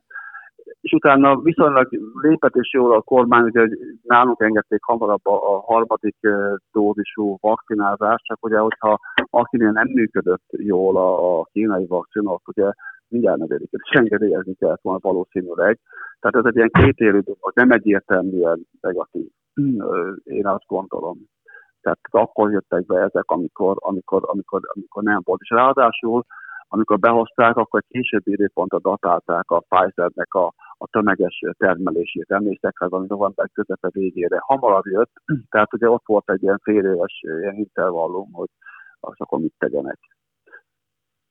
Duda Ernő mit gondol erről? Én nekem, az a, én nekem az a véleményem, hogy a primérok az az, hogy Magyarországon az átlagembernek a, az egészségügyi állapota rendkívül rossz. Az emberek borzasztó keveset törődnek az egészségükkel, Eh, nagyon magas az elhízottaknak az aránya, amivel természetesen együtt jár a, az ilyen metabolikus betegségeknek a, a gyakorisága. Ez a, a abszolút egyértelműen ez a primérok. Én nem hiszem, hogy a vakcinákon rettenetesen sok múlott, lehet, hogy valamennyire belejátszott, de nem. A, a alapvető ok az az, hogy nagyon rossz a, az áll, a populációnak az egészségügyi állapota.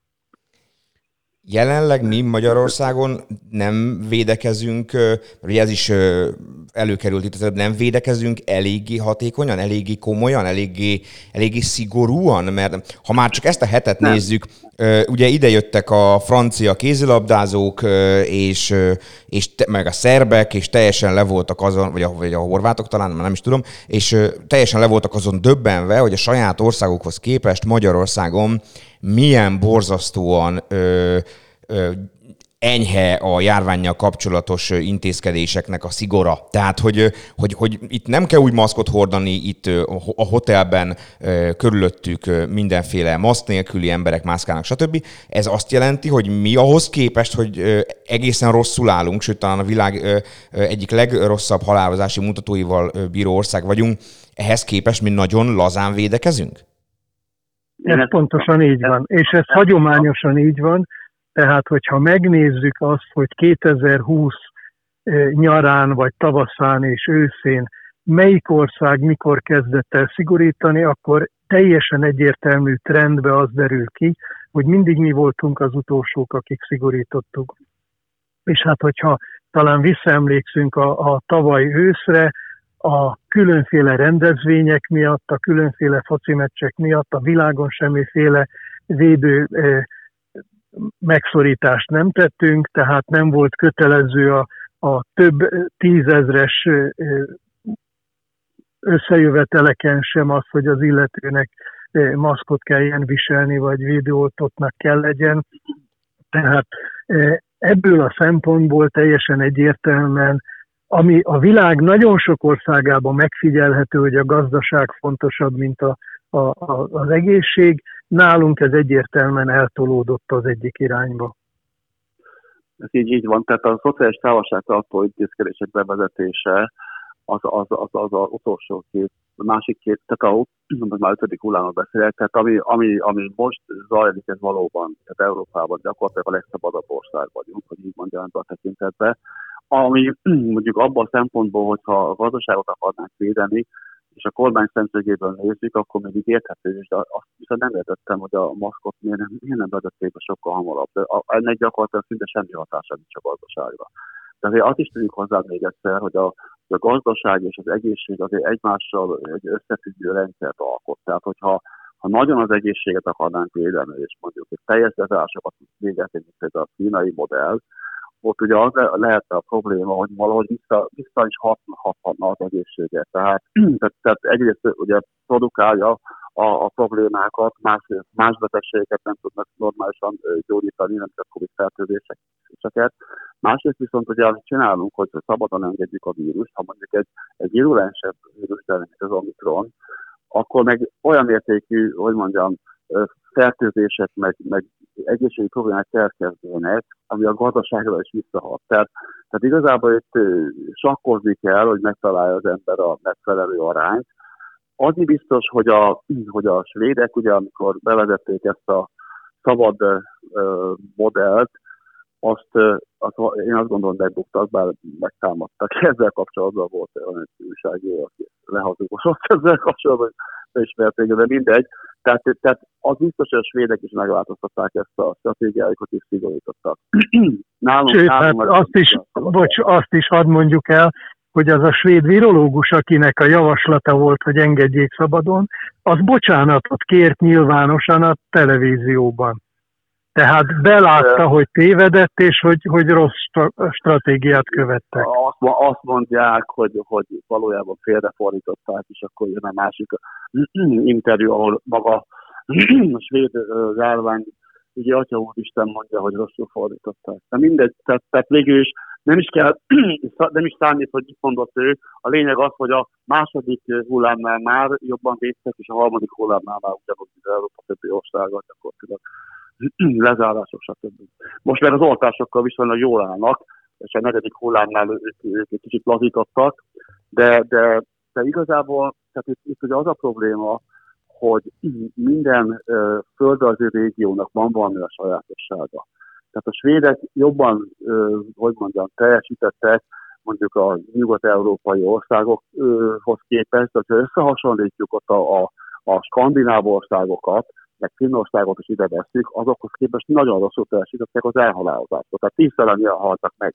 Tehát, tehát itt az éghajlati viszonyoktól, a népsűrűségtől, a szabálykövető magatartástól kezdve rengeteg olyan dolog van, ami miatt nehezen hasonlíthatók össze a különböző régiók. Egy régión azonos sajátosságú országot kell összehasonlítani, és ott a svédek nem jól teljesítettek.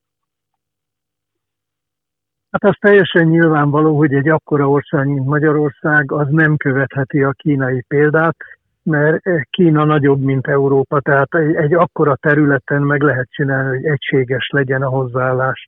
De egy ilyen pici ország, mint Magyarország, amelyiknek hét szomszédja van, az, és egyébként is hát rendkívül intenzív kapcsolata van a környező országokkal, hiszen naponta kamionoknak a tízezrei futnak keresztül Magyarországon. Itt nem lehet egy olyan fajta lezárást csinálni, mint Kínában. Én azt hiszem, hogy a, a, kormánynak az a hozzáállása, hogyha rendkívül nagy mennyiségben rendelkezésre áll az oltás, akkor aki nem oltatja be magát, az vessen magára. Hát tulajdonképpen ez elfogadható, és tényleg ezzel rá lehet kényszeríteni az épesző embereket arra, hogy oltsák be magukat, de hát akik a Facebooknak a hülyeségeit szopják be, és elhiszik ezeket a eszméletlen ostoba dolgokat, hát ezeken sajnos nem lehet segíteni. Így van egyébként, a kormány oldalról azt hangzik el, hogy a, a valódi megoldás az oltás, és ezzel egyet lehet érteni, én, én azzal nem értek egyet, hogy nem ö, hoznak létre olyan motivációs rendszert, mondjuk a védettségi igazolványhoz ö, kapcsolva, vagy nem teszik kötelezővé az oltást, mondjuk társadalmi rétegenként, vagy foglalkozásonként, és végül az egész társadalmi szinten, hogy valóban érvényesüljön az a alapelv, hogy az oltás a végső megoldás. Tehát, tehát mondják, de nem teszik. Tehát Magyarországon az átoltottság nem túlságosan jó. Nyugat-Európa képest nagyon le vagyunk maradva. Van egy masszív réteg, aki soha nem fogja beoltatni magát.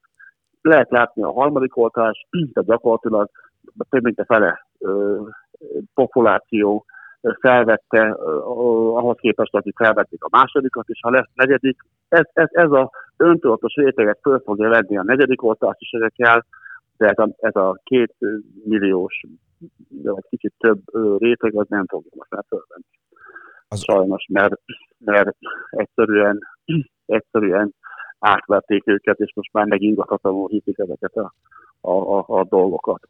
És ez, ez nekem egy nagyon-nagyon furcsa dolog, hogy a, fejlett világban, hogy, hogy hagyják ezeket a téveszméket. Tehát ott van megint a gödények az oldala, tegnap olvasom, összeül a négy nagyokos, hogy ezek a tisztánlátó orvosokkal, nem is tudtam, hogy ők is benne vannak a pártjában, és kijelentik, hogy az oltások nem hatásosak. Bebizonyosodott, hogy nem hatásosak az oltások, és ezt százezrek olvassák, vagy nem tudom.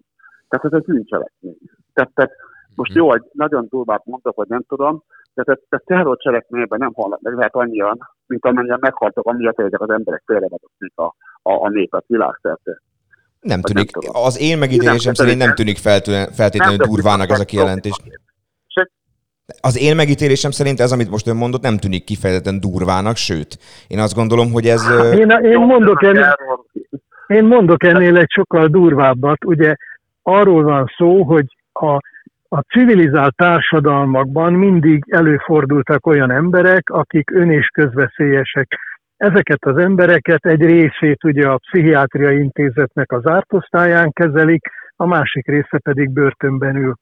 Hát azok az emberek, akik propagálják azt, hogy az emberek ne oltassák be magukat, ezek kimerítik azt a, a kategóriát, hogy önveszélyesek, ön és közveszélyesek, sőt, ön és közveszélyességre buzdítanak.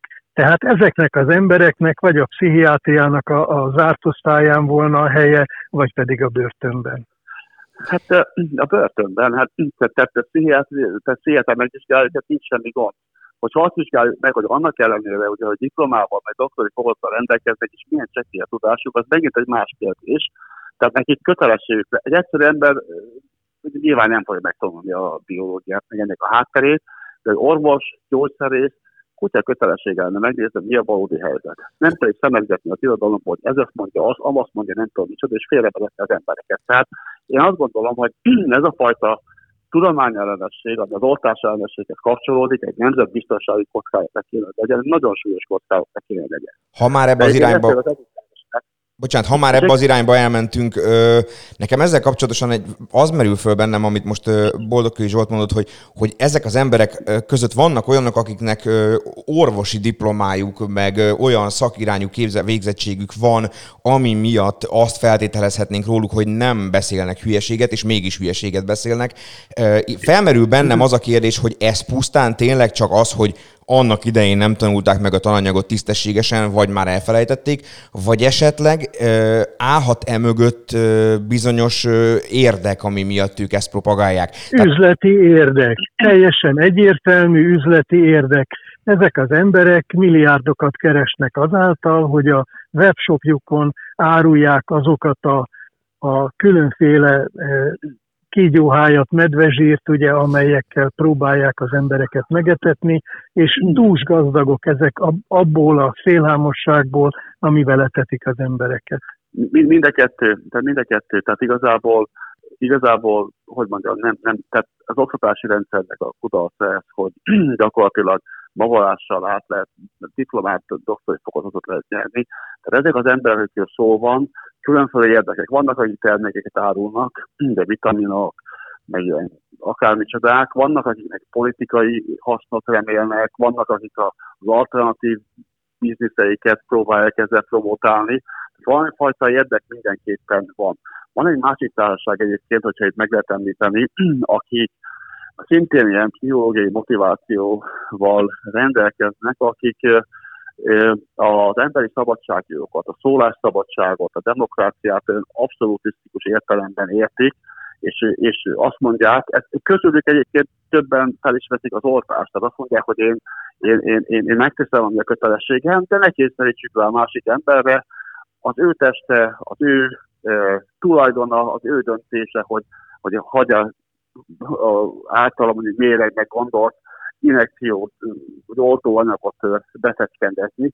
Ezek az emberek egy más kategóriát képviselnek, mert rendszerint, hogy mondjam, a saját szakterületükön, ami bölcsészet, jogász, egy ilyen filozófus háttér, nagyon hogy mondjam, logikusan, értelmesen gondolkodnak, csak azt gondolom, hogy abszolutizálják ezt a fajta szabadság eszményt, és, és alkalmazzák ugye a járványra, ami, ami egy hiba. Viszont a probléma az, hogy, hogy őket uh, harsogják szintén ezek a oltásállás körök, és átvették. Zsolt, én abba, abba a szerencsés helyzetben vagyok, hogy két ilyen embert is sikerült meggyőznöm. Egyszerűen csak azt kell velük megértetni, hogy ez eh, nem az egyénnek a saját szabadsága. Itt egyszerűen arról van szó, hogy a társadalomnak van egy olyan rétege, ide tartoznak a szervátültetettek, a leukémiások, eh, és még folytathatnám a sort, akik egyszerűen nem eh, immunizálhatóak egyszerűen a betegségük vagy a, a, a korábbi dolgok miatt. Ezeknek az embereknek az életét veszélyeztetem én azzal, hogyha én nem oltatom be magam, mert potenciálisan meg tudom őket fertőzni, és el tudom őket pusztítani. Ez nem És csak hogyha az valaki ezt- Minden, ha- mindenkit veszélyeztetek. Tehát érted, hogyha, hogyha, Oké, hogyha okay, de a többi, embert, az, a többi ember az védje meg magát, de vannak olyanok, akik nem tudják megvédeni magukat, ezeket nekünk kell olyan módon megvédeni, hogy mi beoltatjuk magunkat. Hát igen, ez a társadalmi felelősség. az- De mondom, sokkal, tehát aki nem mutatja be magát, az sokkal szélesebb körben veszélyezteti ugye, a másikat, tehát nem csak a betegeket, bárkit. Hát már nem csak azért is, hogyha mondjuk csak, csak dolgozni nem tud menni két hétig, vagy nem tudom. Vagy átadod valakinek, aki szintén átadja valakinek, aki tényleg beteg lesz. Tehát tehát, tehát ezt nem szabad engedni. Tehát egyértelmű, hogy, hogy egy, egy fertőző betegség nem az egyénnek a magánügye. Tehát ez nem kell diploma, ez, ez, ez annyira egyértelmű dolog. Tehát, hogyha én negatív hatással vagyok egy másikra, az nekem nincs jogom elfertőzni. Tehát, Visszakanyarodva egy picit Az az... az érzésem, hogy Tessék csak, bocsánat. Az az mondj. érzésem, hogy tulajdonképpen a politika elkövetett egy óriási hibát, mert hogyha eh, 2020-nak, eh, illetve amikor még nem volt védőoltás, tehát valamikor 2020-nak a nyarán, ha akkor elhatározták volna, hogy törvénybe szabályozzák, hogy kötelező lesz a védőoltás, hogyha majd lesz védőoltás, akkor senkinek nem lett volna ez ellen kifogása. Tudnélik az a helyzet, hogy részegen sem lehet autót vezetni, mert az ön is közveszélyes. Miután hoztak erre egy szabályt, ugye a jogászok azt mondják, hogy törvény nélkül nincs bűn, és törvény nélkül nincs büntetés. Hát, hogyha hoznak egy törvényt, és a törvény alapján kötelező az oltás, akkor meg lehet büntetni, vagy le lehet csukni azokat az embereket, akik nem oltatják be magukat. Ha nincs törvény, akkor neki állnak az emberek a legkülönfélébb eh, hülyeségeket összehordani. De ehhez, ehhez kellett volna tenni egy, egy dolgot előtte, mert ugye, hogyha a jelen helyzetben csettelve akarnánk, hogy mondjam, büntetni... Most már késő. Két millió embert ugye nem tudunk bebörtönözni, meg hát nem is célszerű. Én, én a, azt, tehát ez a legnagyobb tanulsága én szerintem ennek a járványnak, hogy katasztrófa helyzetben azokat a szellemi vezéreket, akik, akik tagadják a katasztrófát, vagy relativizálják, és félrevezetik ezáltal az embereket, ezt valamiképpen meg kell kapcsolni. Törvényesek közöket természetesen, egyébként van rá törvény, tehát nem is kéne új törvényeket hozni, hanem, hanem, hanem gyakorolni kellene a törvények az erejét, és lekapcsolni őket, mert utána késő lesz. Tehát a, a, a közösségi médiában gyakorlatilag ezek a hülyeségek gyakorlatilag percek alatt el tudnak terjedni, és közösséget toboroznak, egy szellemi közösséget, és utána nem tud mit csinálni. Milliós tömeget nem, nem lehet kriminalizálni. Tehát ez a fő probléma. Nagyon izgalmas Én kérdéseket érzem, hogy feszegetnek. Tessék csak, bocsánat, mondja. Én úgy érzem, hogy a, a, hogy a, a kormánynak még mindig volna egy olyan eszköz a kezében, amivel nagyon sok embert meg lehetne győzni. Ez pedig a következő. Abban az eh, köztudott az, hogy ha valaki bekerül a kórházba, különösen az intenzív osztályba, az milliókba kerül. Kérem szépen, miért várja el bárki a társadalomnak a szolidaritását, hogy az ő biljét fizessék, tehát hogy az, az ő Számláját. kórházi ellátását ingyen fizesse ki a többi ember, azért, mert ő nem hajlandó magát beoltatni. Ezt már fölvetette néhány ország, nálunk is be lehetne vezetni, hogy abban az esetben, hogyha egy oltatlan ember kerül be a kórházba, akkor nem a TB fogja, nem a, a, az OEP fogja fizetni, hanem az illetőnek be fogják nyújtani a, a, a számlát, pontosan ugyanúgy, mint amikor elmegy az üzletbe és vesz két kiflit. Biztos vagyok, Egyébként. biztos vagyok, megcsinálják, megcsinálták, hogy tehát nem, nem a teljes, hanem plusz összeget kell fizetni, hogyha oltatlan. De, de ugye előjön, hogy jó, aki mondjuk elhízott, aki alkoholista, aki dohányos, tehát emiatt ugye specifikusan a, a vírusra kéne alkalmazni, de, de nem tudnánk egy általános kontextusra kiadni, hogy aki nem törődik magával, az, az, az, az, ugye büntessük. Hát ugye a magánbiztosítók igazából büntetik, tehát hogy aki, aki dohányzik, annak többet kell fizetni. Valamiképpen Hát biztos, hogy meg lehetne ezen a vonalon is oldani a, a, a, a dolgot, de én nem tudom. Tehát, hogy ezek az emberek azt hiszik, hogy itt nincsen járvány, vagy hogy ők, ők ilyen immunbacsók, őket nem érdekli, nem fogja őket érdekelni, nem, hogy ők bekerülnek kórházba, mert nem fognak bekerülni, azt gondolják. Tehát, tehát Nagyon Nem izgalmas tudom, kérdéseket feszegetnek. Én nekem az jutott ezzel kapcsolatosan eszembe, folyamatosan jutnak eszembe kérdések, de nyilván mindet nem tudjuk, nem tudjuk feltenni, hogy ha, ha már ez így felmerült, ez a, ez, a, ez a témakör, ami önmagában egy külön adást is megérne, önök mit gondolnak? Mert nekem is van egy konkrét elképzelésem, hogy például miért nem vezetik be Magyarországon a szigorúbb intézkedéseket, és például mondjuk miért mondja azt Orbán Viktor sokadjára, hogy a magyar néplélek az nem olyan, hogy elviselni azt, hogy esetleg kötelezővé tegyük az oltást és hasonlók. Én ezt gondolom, hogy ezt azért mondja, mert túl közel vannak a választások, és egész egyszerűen politikai kérdést csinál belőle, túlságosan sok embert haragítana magára ahhoz, vagy azzal, hogyha mondjuk kötelezővé tenni az oltást. Én majdnem biztos vagyok benne, hogyha mondjuk két és fél-három év lenne a következő választás, akkor ezt simán meg, meghoznák ezt a döntést. Most egy olyan helyzetben vagyunk, amikor nem. És itt van az a pillanat, amikor ugye a politikai érdek valójában felülírja a, a járványkezelési ö, racionalitást, és hogy mi lenne a, rea, a reális és a jó ö, hozzáállása ez a dologhoz. Önök, ha, ha már ilyen elméleti kérdésekről is beszélgetünk, önök mit gondolnak, ö, hadd tegyek fel egy ilyen kérdést, hogy ha nem politikusok ö, hoznák meg a végső döntést a járványkezeléssel kapcsolatos intézkedésekben, hogy mik azok, az, azok a szigorítások, amiket bevezetnek, hogy kötelezővé teszik az oltást, vagy nem, hanem mondjuk a mindenkor aktuális tudós társadalom, amiben nyilván szerepelnek olyan személyek is, akikről az előbb beszéltünk, akik nem biztos, hogy, hogy megfelelő tudással rendelkeznek, hiába van képzettségük, vagy, vagy legalábbis végzettségük. De szóval, ha mindenkori tudós társadalom hozná meg, és, mondanák ez utolsó szót ezekben a kérdésekben, kérdésekben, akkor mit gondolnak jelen pillanatban mondjuk Magyarországon kötelező lenne a védőoltás? Ez, ez nem kell társadalom legyen.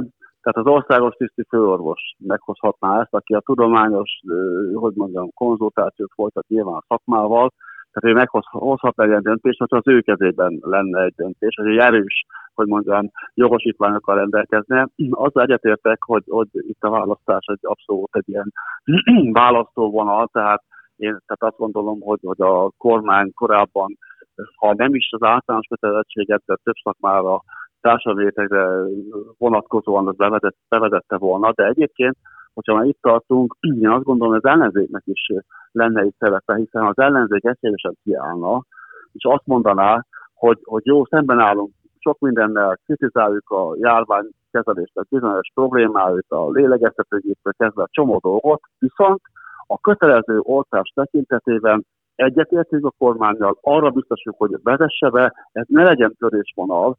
Mi, mi is azt mondjuk, hogy ellenzők, ők is azt mondják, hogy kormánypárt, ne ez döntse el a, a, az áprilisi választáson a kimenetelét. Szerintem ez, ez, ez járható, tehát van, de nyilván ez egy illúzió, hogy Magyarországon egy ilyesmi bekövetkezik.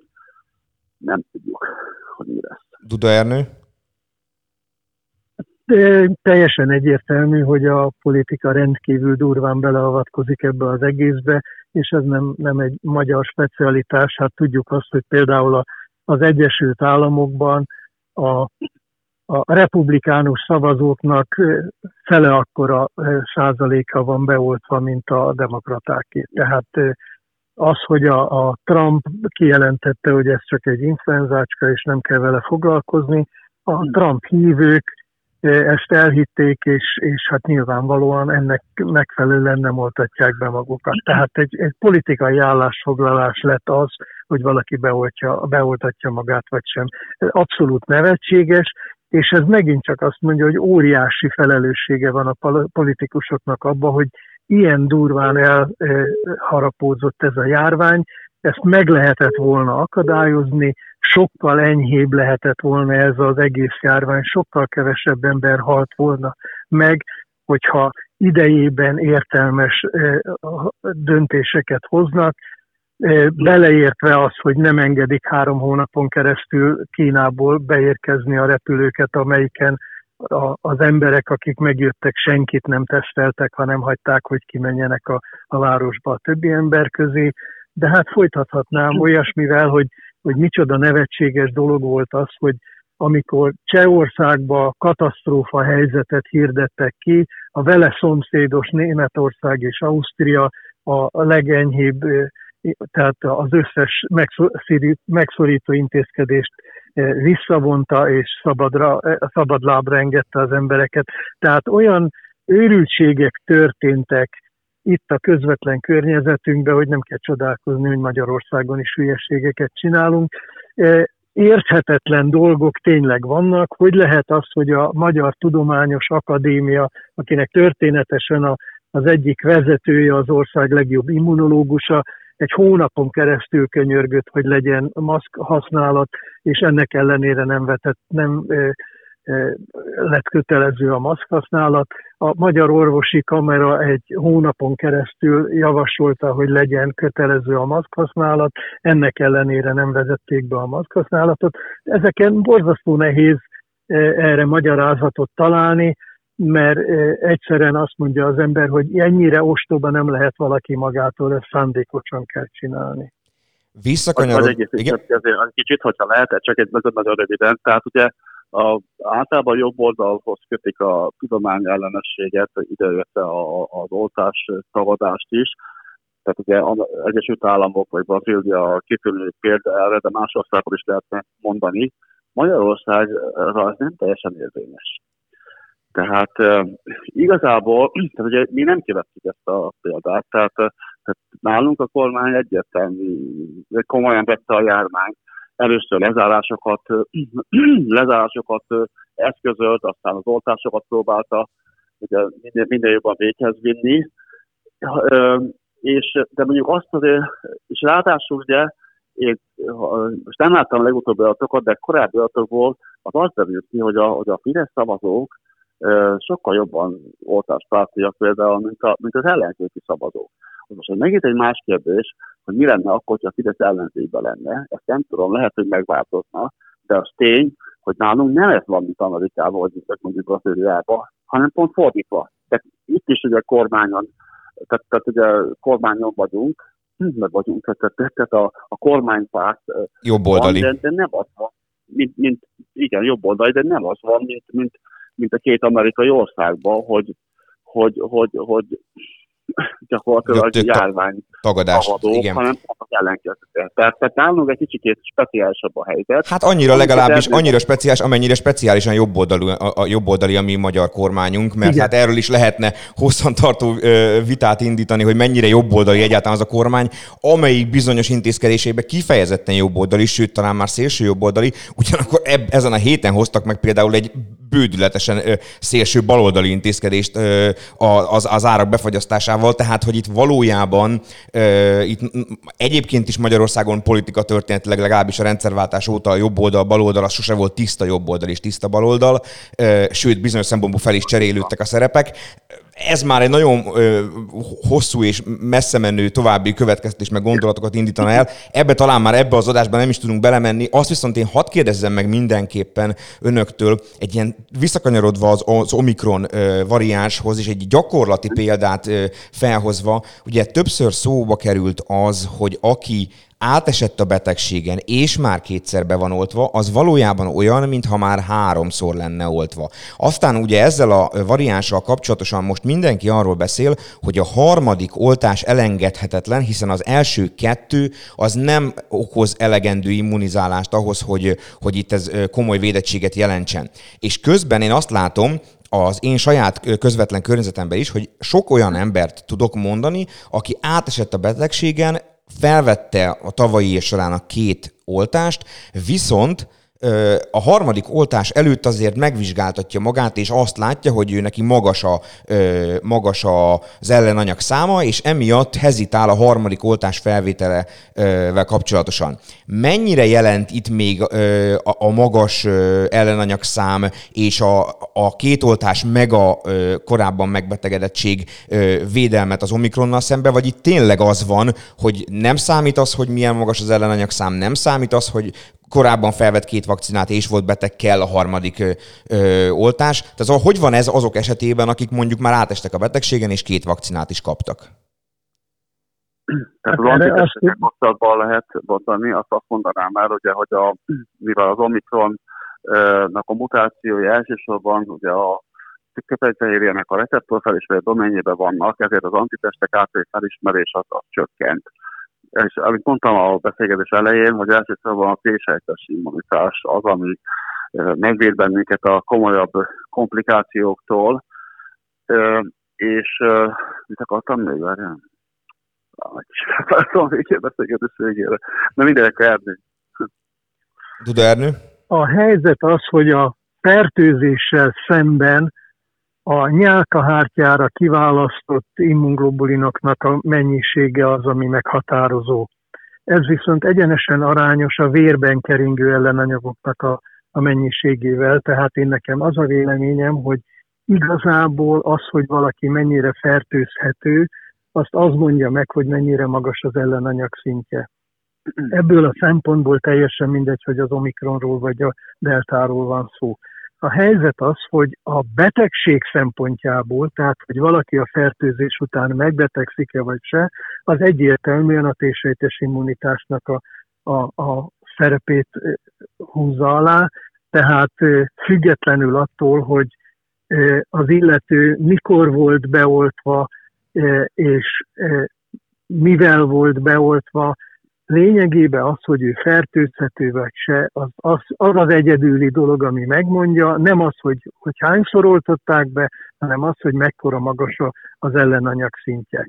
Tehát, hogyha Na mondjuk valaki... Nyilvánvaló, hogy tehát, hogy valaki mondjuk volt már beteg, és kétszer beoltották, és mondjuk csináltat egy ellenanyag tesztet, és magas az ellenanyag szintje, akkor nem feltétlenül muszáj felvenni a harmadik oltást. Akkor az nyugodtan, az nyugodtan várhat még az oltással, nem árt neki, hogyha beoltatja magát, de ahogy korábban beszéltük, tulajdonképpen nincs igazán szüksége még rá, tehát nyugodtan fölveheti később, eh, mert ezzel eh, nincs értelme olyan embereket oltogatni, akiknek jelenleg a védettsége masszív. De ártani a világon semmit nem árt neki, és ez azt jelenti, hogy ha például eh, az ismerőseim között vannak olyanok, akik időről időre nyilvánvalóan miután a Covid osztályon dolgoznak, akármennyire vigyáznak, csak ki vannak téve a vírusnak, hogy folyamatosan nő az ellenanyag szintjük, anélkül, hogy újra lennének oltva. Egyszerűen azért, mert hogyha annyi vírussal találkoznak, ami megbetegíteni nem tudja őket, az lényegében egy, az immunizációhoz járul hozzá. Tehát pontosan olyan, mintha hetente vagy havonta egyszer beoltanák. De ebből az következik, hogy ha valaki akár három vagy négy oltást kapott, de az ellenanyag szintje nagyon alacsony, akkor annak egy újabb oltásra szüksége lenne, mert ez azt jelenti, hogy a szervezete arra a vakcinára nem reagált kellőképpen, vagy azért, mert a, a vakcina nem volt jó, vagy pedig azért, mert az illetőnek az immunrendszere nem működik rendesen. Tehát tulajdonképpen csak hát nem megoldható az, hogy a populáció minden egyes tagja megméresse az ellenanyag szintjét, de azt lehet mondani, hogy az idősebbeknél vagy a fertőzésen, vagy az oltáson át kell esni három-négy havonta egyszer, a fiataloknál pedig feltehetőleg egy fél évenként elég, hogyha valaki beoltatja magát. Oltás ellenes körülbelül terjengett, hogy az, igazából a fertőzés elkapása az, ami valójában véd a, a, a vírus ellen, mert azt mondják, ugye, hogy a nyálkahártya immunitást csak a, a, vírusfertőzés válthatja ki, a vakcina viszont nem. Elmét akarom ezzel kapcsolatban kérdezni, mert én, én úgy tudom, hogy egyrészt némi immunglobulin A is képződik az oltások hatására, meg immun, vagy IgG is van az ornyák a hátjában. Tehát, tehát pontosabban ott a vérejből kiáramol. Tehát igazából így, így van. a bizonyos szintű nyálkahártya immunitást is kapunk, ugye? Természetesen. Hát a Karikó Katival, amikor egyszer társalogtunk, akkor ő boldogan mesélte, hogy akkoriban mérték meg éppen a, a Pfizer oltás után, hogy a, a keringő ellenanyagból nem csak az IgA került a, a nyálkahártya felszínére, ez az, amelyiknek egyébként is az a feladata, hogy neutralizálja a vírust, de hogy egészen komoly mennyiségbe találtak IgG-t is a nyálkahártyának a felszínén. Tehát ez egyértelműen bizonyítja azt, hogyha ha vérben magas szinten kering az IgG és az IgA, akkor a nyálkahártyán is ki fog ez szekretálódni, ki fog választódni, ami azt jelenti, hogy amíg a vérben keringő ellenanyagoknak a szintje jelentős, addig a nyálkahártyán is van neutralizáló ellenanyag, ami megvéd bennünket a fertőzéstől. Nyilvánvalóan, hogy ez eh, hónapról hónapra csökken ennek az aktivitása, de a T-sejtes immunitás az hosszabb időn keresztül megmarad, Tehát ez azt jelenti, hogy lehet, hogy megfertőződünk, egy enyhe náthás tüneteken átesünk, de a komoly betegség nem tud kialakulni. Tehát azért, azért vetettem ezt föl, mert az oltás ellenesek egy a különféle médiában nagyon gyakran nyilatkozó virológustól származnak, én magam is többször hallottam ezt, és hát én is úgy tudtam, hogy ez nem, nem, nem korrekt ez a kijelentés. Nem, ez nem korrekt. Nekem egy utolsó kérdésem lenne azzal kapcsolatosan, amit részben már érintettünk ebben a beszélgetésben, de azért, azért konkretizáljuk, tehát hogy lényegében itt nagyon sokan mondják azt, hogy az Omikron talán már esetleg itt ennek a világjárványnak a lecsengését hozhatja el. Itt felmerült ilyesmi, hogy Spanyolországban már, már az influenzához hasonlóan állnának hozzá, és semmilyen egyéb komolyabb intézkedést azon túl nem tennének. Ugyanakkor Bodokő Zsolt említette, hogy egyáltalán nem biztos, hogy az Omikron lesz az utolsó dobása ennek a járványnak, hogy így fogalmazzak, hiszen nem tudjuk honnan került elő az Omikron. Nyilván mind a kettőjük köztől a kérdés, de, de talán egy picit jobban Boldogké Zsolthoz. Mit gondolnak arról, mit gondol arról, hogy, hogy mi lehet a közeljövő prognózisa?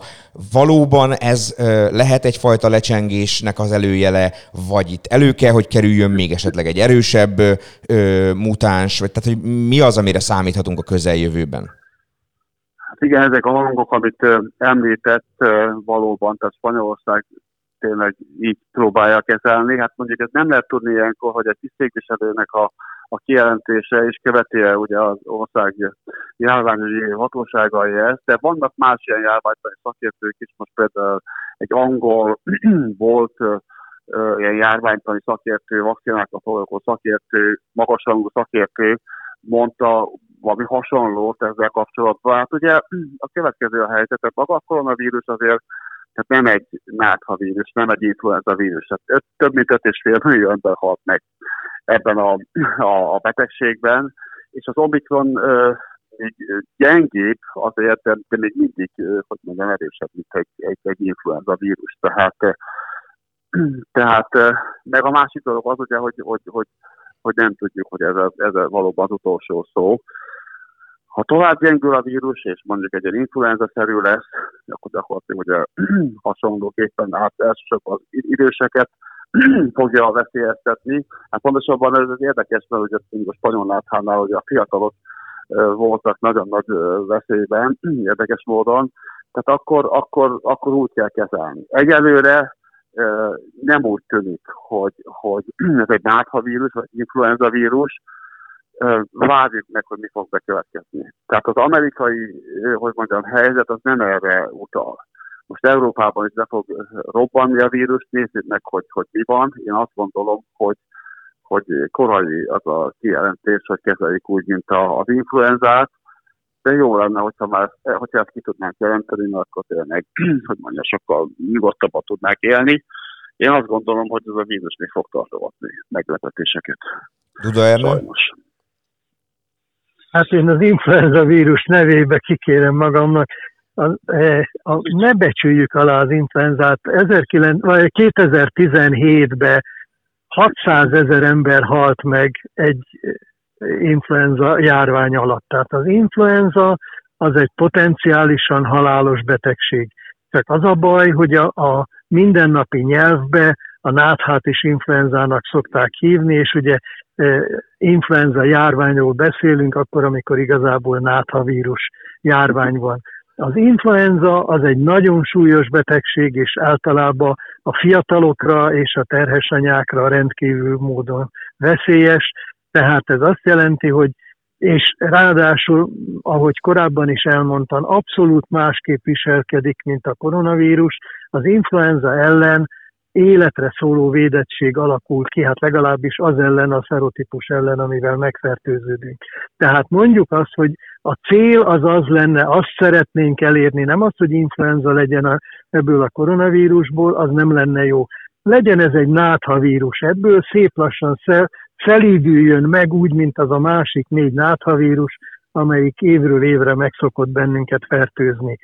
Abba teljesen egyetértek Zsoltal, hogy ez az omega, ez még nem a Vagy Omikron. omikron, ez még, nem az, ez még nem az omega, nem ez az útnak a vége. Hát az a helyzet, hogy miután ez nem a, a alfa, beta, gamma, deltának a leszármazottja, hanem ez egy, egy más evolúciós úton jelent meg, nem lehet kizárni annak a lehetőségét, szeretném mondani, hogy nem ijeszgetni akarok, de a lehetőségét nem lehet annak kizárni, hogy megjelenne egy még egy olyan vírus, amelyik ennél fertőzőbb és sokkal súlyosabb betegséget okoz, mert hiszen a mutációk nem csak az S-fehérjét érintik, hanem a, a többi fehérjét is. A reményeink szerint nyilvánvalóan a természetes evolúció abba az irányba dolgozik, hogy egyre enyhébb megbetegedést okozó, de egyre fertőzőbb vírusok fognak kialakulni, tehát reménykedjünk abba, hogy ennél rosszabb nem lesz, és reménykedjünk abba, hogy majd jön egy még fertőzőbb, amelyik viszont még ennél is enyhébb lesz. De hát... egyébként csak egy mondat, egy, csak egy mondat szeretném még, tehát, tehát én is így egy pár nap azért pont én is ezt nyilatkoztam, hogy levecsüljük az influenzát, azt, hogy évente ugye több százezer halottat produkál világszerte, és pont azt mondtam, hogy ezt a messenger alapú vakcinálást próbáljuk meg az influenza, influenza ellen is fölvetni. Másrészt meg ott is a értelmes lenne, hogy a maszk használatot bevezetni, hogyha mások ennek idősek embereknek. No hát nagyon szépen köszönöm, hogy mindezt elmondták nekünk, és hogy az időnket ránk szánták. Azt hiszem, hogy hosszan és kimerítően tudtuk átbeszélni ezt a témát. Nagyon bízom benne, hogy, hogy hát ha ha előbb nem is, akkor leghamarabb majd a nyár elején fogunk tudni újra beszélgetni egymással, mert minél ritkábban kell beszélgetni önökkel, az azt jelenti, hogy annál jobb a helyzet, minél gyakrabban az meg azt jelenti, hogy annál rosszabb a helyzet. Ettől függetlenül természetesen maguk a beszélgetések azok azt gondolom, hogy mindig nagyon hasznosak és információdúsak, ez így történt most is. Nagyon szépen köszönöm, hogy mindezt a sok mindent elmondták nekünk. Duda Ernő, Boldogkői Zsolt, köszönjük szépen, hogy a rendelkezésünkre álltak. Igen, én is kérdezek legközelebb. Köszönjük a Ha lesz lehetőséget. Minden jót, viszontlátásra. Köszönjük szépen, vissza. Viszont. Na kérem alásan. Hát akkor ezt most hát, nagyjából letudtuk. Figyelj, le, de azért nagyon bízom benne, hogy tényleg az van, amit mondtam, hogy most akkor így nyár elején beszélgessünk legközelebb, mm. mert hát azért ahogy jött ez az Omikron, úgy aztán tényleg jöhet bármi, és az, az annyira nem megnyugtató, hogy azt mondja a boldog Zsolt, hogy a semmiből jött. Igen. Na, igen. Egyébként meg hát borzasztóan érdekesek azok a felvetések is, amiket felvetettek itt a, a, a- kutatók a beszélgetés második felében. Ezeknek, ennek az egésznek a társadalmi jelenségei, a, az, hogy hogyan állunk hozzá, ahogy, ahogyan, a, ahogyan tényleg a Facebookon terjednek az ökörségek, ahogyan tényleg vannak azok az emberek, akik, akik ebből politikai, gazdasági vagy bármilyen egyéb hasznot remélve baromságokat már elnézést terjesztenek a vírussal kapcsolatosan. Szóval itt nagyon-nagyon összetett ez a dolog, és hát jól látszik, hogy a kormánynak az intézkedéseit sem lehet pusztán feketén-fehéren megítélni. Szoktam mondani, hogy én legyek talán a legkevésbé vádolva azzal, hogy elfogult vagyok pozitív irányba ezzel a kormányal szemben, mert semmiképpen sem. De azért azt látni kell, hogy az első pillanattól kezdve mondjuk, hogy ember legyen a talpán, aki egy ilyen járványhelyzetben mindig a legjobb, legmegfelelőbb intézkedéseket és döntéseket tudja hozni. Most is jól látjuk, hogy számtalan olyan pont van a kormány intézkedéseiben, amit joggal lehet kritizálni, lehet, fel, fel lehet vetni annak a, a, a az esélyét, hogy itt nem el- elsősorban szakmai és, és, és tudományos megfontolások vezettek bizonyos döntések meghozatalához a kormányzatot, hanem pusztán népszerűségi szempontok, hogy a választás előtt pár hónappal vagy fél évvel, egy évvel megtegyenek olyan lépéseket, amik népszerűtlen intézkedések, de mondjuk szükségesek lennének. Tehát ez az egyik oldal. Ugyanakkor viszont azt is látni kell, hogy van olyan intézkedése a kormánynak, ami meg igenis jó, és, és, és meg kell hozni, és, és, és akár időben, vagy ha nem is időben, de legalább meghozzák, mint ahogy most például az ezen a héten bejelentett két intézkedést, azt mind a két professzor úr azt mondta, hogy hát ez, ez jó és rendben van, ugye ami a, ami a, a védettségi igazolványjal kapcsolatos. Én azt kell, azt kell gondolni ezzel kapcsolatban szerintem, hogy, hogy azért nem minden fekete és fehér, és nem lehet ezt az egészet így kezelni. Hát bízunk benne, hogy a következő mennyi, hát két és fél hónap, ami a választásokig van, az nem ellenzéki oldal és kormányoldal részről is nem ragadtatják el magukat a politikusaink olyan irányba, hogy még inkább a népszerűséget hajhászva hozzanak meg esetleg intézkedéseket. Reméljük nem is nagyon lesz miért hozni, bízunk benne, hogy itt az Omikron után most azért azonnal nem fog jönni egy másik őrületesen erős vagy, vagy komoly intézkedéseket generáló ö, variáns, de hát a fene tudja. Én nem tudom, hogy ö, simán nyilván, ahogy látjuk, a tudósaink sem tudják, hogy mire lehet számítani azért az valóban igaz, hogy miközben a kormányt ostorozzuk, azért azt ne felejtsük el elmondani, amit Duda Ernő is említett, hogy az ellenzéknek is fontos a népszerűség. Hát hogy a francban ne talán még bizonyos szempontból fontosabb sokszor, mint a kormánynak, hát hiszen ugye át akarják venni a kormánytól a szerepet, és nyilvánvalóan az ellenzék sem feltétlenül áll bele olyan intézkedésekbe, amik népszerűtlenek. Tehát azt még azért mindig nem hallottuk például az ellenzéki oldalról, hogy igenis mondjuk legyen kötelező az oltás, miközben a tudósaink azért elég határozottan azt mondják, hogy ha ebbe csak és kizárólag a tudósok döntenének, már réges-régen kötelező lenne. Érdekes. Igen. Azt gondolom, hogy e- ez azért egy, ez azért egy tipikusan olyan helyzet, amikor azt kell lássuk, hogy sajnos egy olyan világban élünk, bármennyire is közhelyes ez, amikor a politikai népszerűség felülírja a racionális döntések meghozatalát. Hát itt tartunk most. Itt, itt, itt, igen, igen. Reméljük, hogy ez jobb lesz. Meg ott tartunk most, hogy elkezdődött a, a kézilabda Európa bajnokság, amiről már most hosszan nem fogunk beszélni, mert így is elég hosszú volt ez az adás, de te megnézted a tegnapi magyar meccset? Nem. Nem? Nem, Én egy vacsora meghíváson voltam. És, és akkor az inkább... Az izgalmasabbnak tűnt. És hát azt mondják, hogy jobban is, jobban is jártál, mert hát ugye a hollandoktól még soha nem kaptunk ki, és hát most e, egy igen kellemetlen szituációban sikerült, amikor ugye ezt a bizonyos MVM Dome megnyitó e, rendezvényt, és egyáltalán a kézilabda Európa bajnokság megnyitó meccsét sikerült el, elveszítsük, és hát azóta meg még az is kiderült, hogy itt a szervezésekkel is voltak gondok.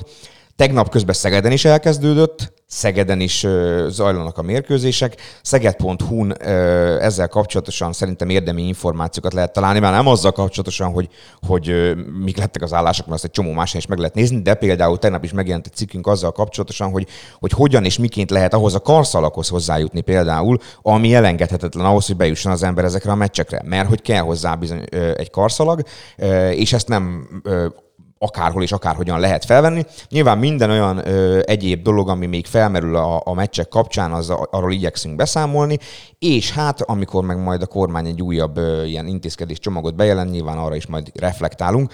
Én remélem, hogy azért a következő hetekben most megint elengedhetjük a járványt egy ideig, de hát a a fene tudja. Mert a tavasz még azért messze van, pláne ha most kinézünk az ablakon, és az eddigi ö, téli hónapokat nézzük, akkor most úgy tűnik, hogy most lett igazán tél. Hát meglátjuk, hogy mi lesz ebből. Mint ahogy mondta Duda Ernő is, azért itt a, itt a ciklikusság és az évszakhoz kötöttség megjelenik a vírus kapcsán is. Hát reméljük, hogy minél hamarabb tavasz lesz, és minél hamarabb elengedhetjük ezt a vírust. Most egyenlőre úgy néz ki, hogy egyik nap tavasz van, a másik nap meg tél, aztán utána meg még telebb, és aztán meg még tavaszabb. Tehát, hogy én ezen a héten már körülbelül háromszor estem át egy e, ilyen, mi ez, minek hívják, ez fronthatás okozta a fejfájáson minden egyben, úgy, hogy én nem vagyok alapvetően frontérzékeny. El sem tudom képzelni, mi lett azokkal, akik azok. Hmm? Milyen vidám napokat élnek. Igen, gyönyörű, igen. gyönyörű lehet, gyönyörű lehet.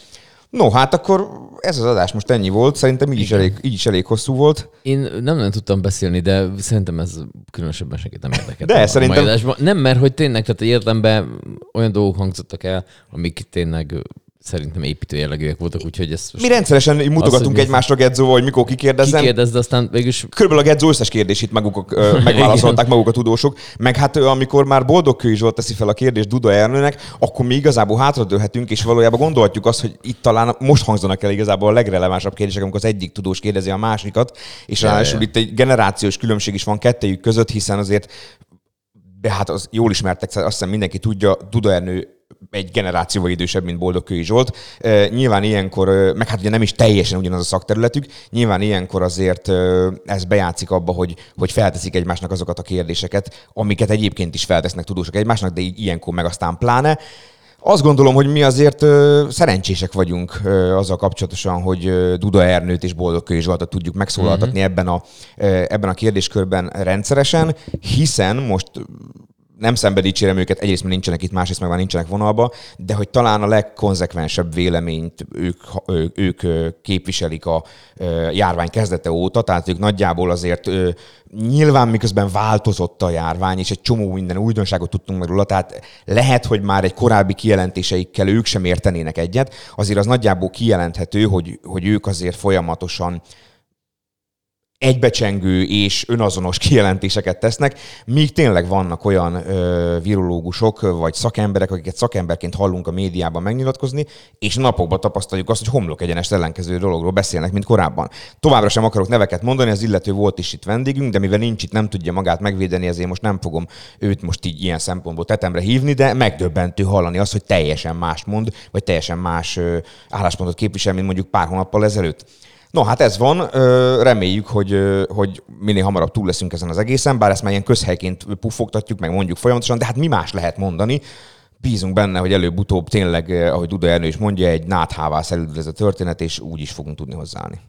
Ja, jövő héten jövünk, akkor is Szeged Podcast. Akkor Garai Szakás László fog Így itt van. ülni, és ezt, hogy mivel kapcsolatos témákat szeretne majd feszegetni, azt majd jövő héten kiderül. Hát bízunk benne, hogy a jövő hét is egyrészt mozgalmas lesz, de másrészt pozitív hírekkel teli lesz olyan mozgalmas, mint ez a hét, mert hát itt aztán most ezen a héten volt minden, most beszélgethetünk volna a csirkefarhátról is, meg, meg a, az árak befagyasztásáról. szerintem még. Fogunk még, de én nekem ma, ma felvetődött a gondolat, hogy ezzel kapcsolatban is beszélgessünk. Én úgy gondolom, hogy még azért ez a két nap, vagy egy nap, amióta ez bejelentették, nem telt el annyi idő you. Hogy ezt érdemben lehessen véleményezni. Azt már látjuk, hogy valóban több olyan termék is van, aminek az ára úgy sikerült befogyasztani, hogy most olcsóbb, mint októberben volt. Ez mondjuk nagyon szép. Hál' Istennek az itt nem több ezer forintos különbségekről beszélünk, csak pár száz vagy pár tíz forintos különbségekről, valamint hát fölmerülnek egyéb kérdések, hogy miért pont ezek a termékek lettek. Nekem egy kolléganőm vetette fel például, hogy miért pont a 2.8-as, te- hát az 1.5-ös miért nincs benne, tehát hogy például, de nekem rögtön az első gondolatom az volt, csak Orbán Viktorból kiindulva, hogy hát kérem szépen a pálinka. Hát ő maga mondta, hogy az is egy alapvető élelmiszer. Most nyilván ezt viccből mondom, de hogy nagyon sok mindent lehetne még itt ö, akár i- ilyen alapon, ah, köszi, ilyen alapon, hogy mondjam, hatósági árasítani, de közben meg semmit se kéne, mert azért akárhol leszámítva nyilván a mindig a kormány véleményét hangoztató propaganda médiát, meg ilyen házi szolgamédiát, azért nagyon sok helyen, még a különböző véleményeket képviselő lapokban is megjelenik az, hogy nem biztos, hogy a hatósági árazás a legjobb megoldás ilyesmire, pláne, hogy egyrészt a gazdaság megsínli, másrészt meg a, meg a fogyasztókhoz ez egyáltalán nem biztos, hogy érdemi részben csapódik le. Na mindegy, szóval erről még lesz mit beszélni, majd akkor, amikor kicsit több rálátásunk lesz a dologra, meg hát egy csomó minden zajlik még itt. Azt gondolom, hogy ahogy közeledünk április harmadikához, mert hogy ugye akkor tűzte ki a köztársasági elnök a választásokat, ez is eheti dolog, annál jobban fogunk ilyen, ilyen sűrű heteket élni. Hát reméljük, hogy az a fajta stílus, amit mondjuk például most egy ellenzéki sajtótájékoztató megkapott Márkizai Péter, az, az, az, az, nem fog annyira előtérbe kerülni, mint amennyire sejthető, hogy előtérbe fog kerülni. Hát akkor majd arról is kell beszélgessünk. Na, hát nagyon szépen köszönjük mindenkinek, hogy itt volt, és végighallgatott bennünket, meg a szakértőket. Kellemes hétvégét. Jó, mindenkinek. Norbi, most már vehetsz levegőt. Hello mindenkinek, szevasztok! Köszi, hello.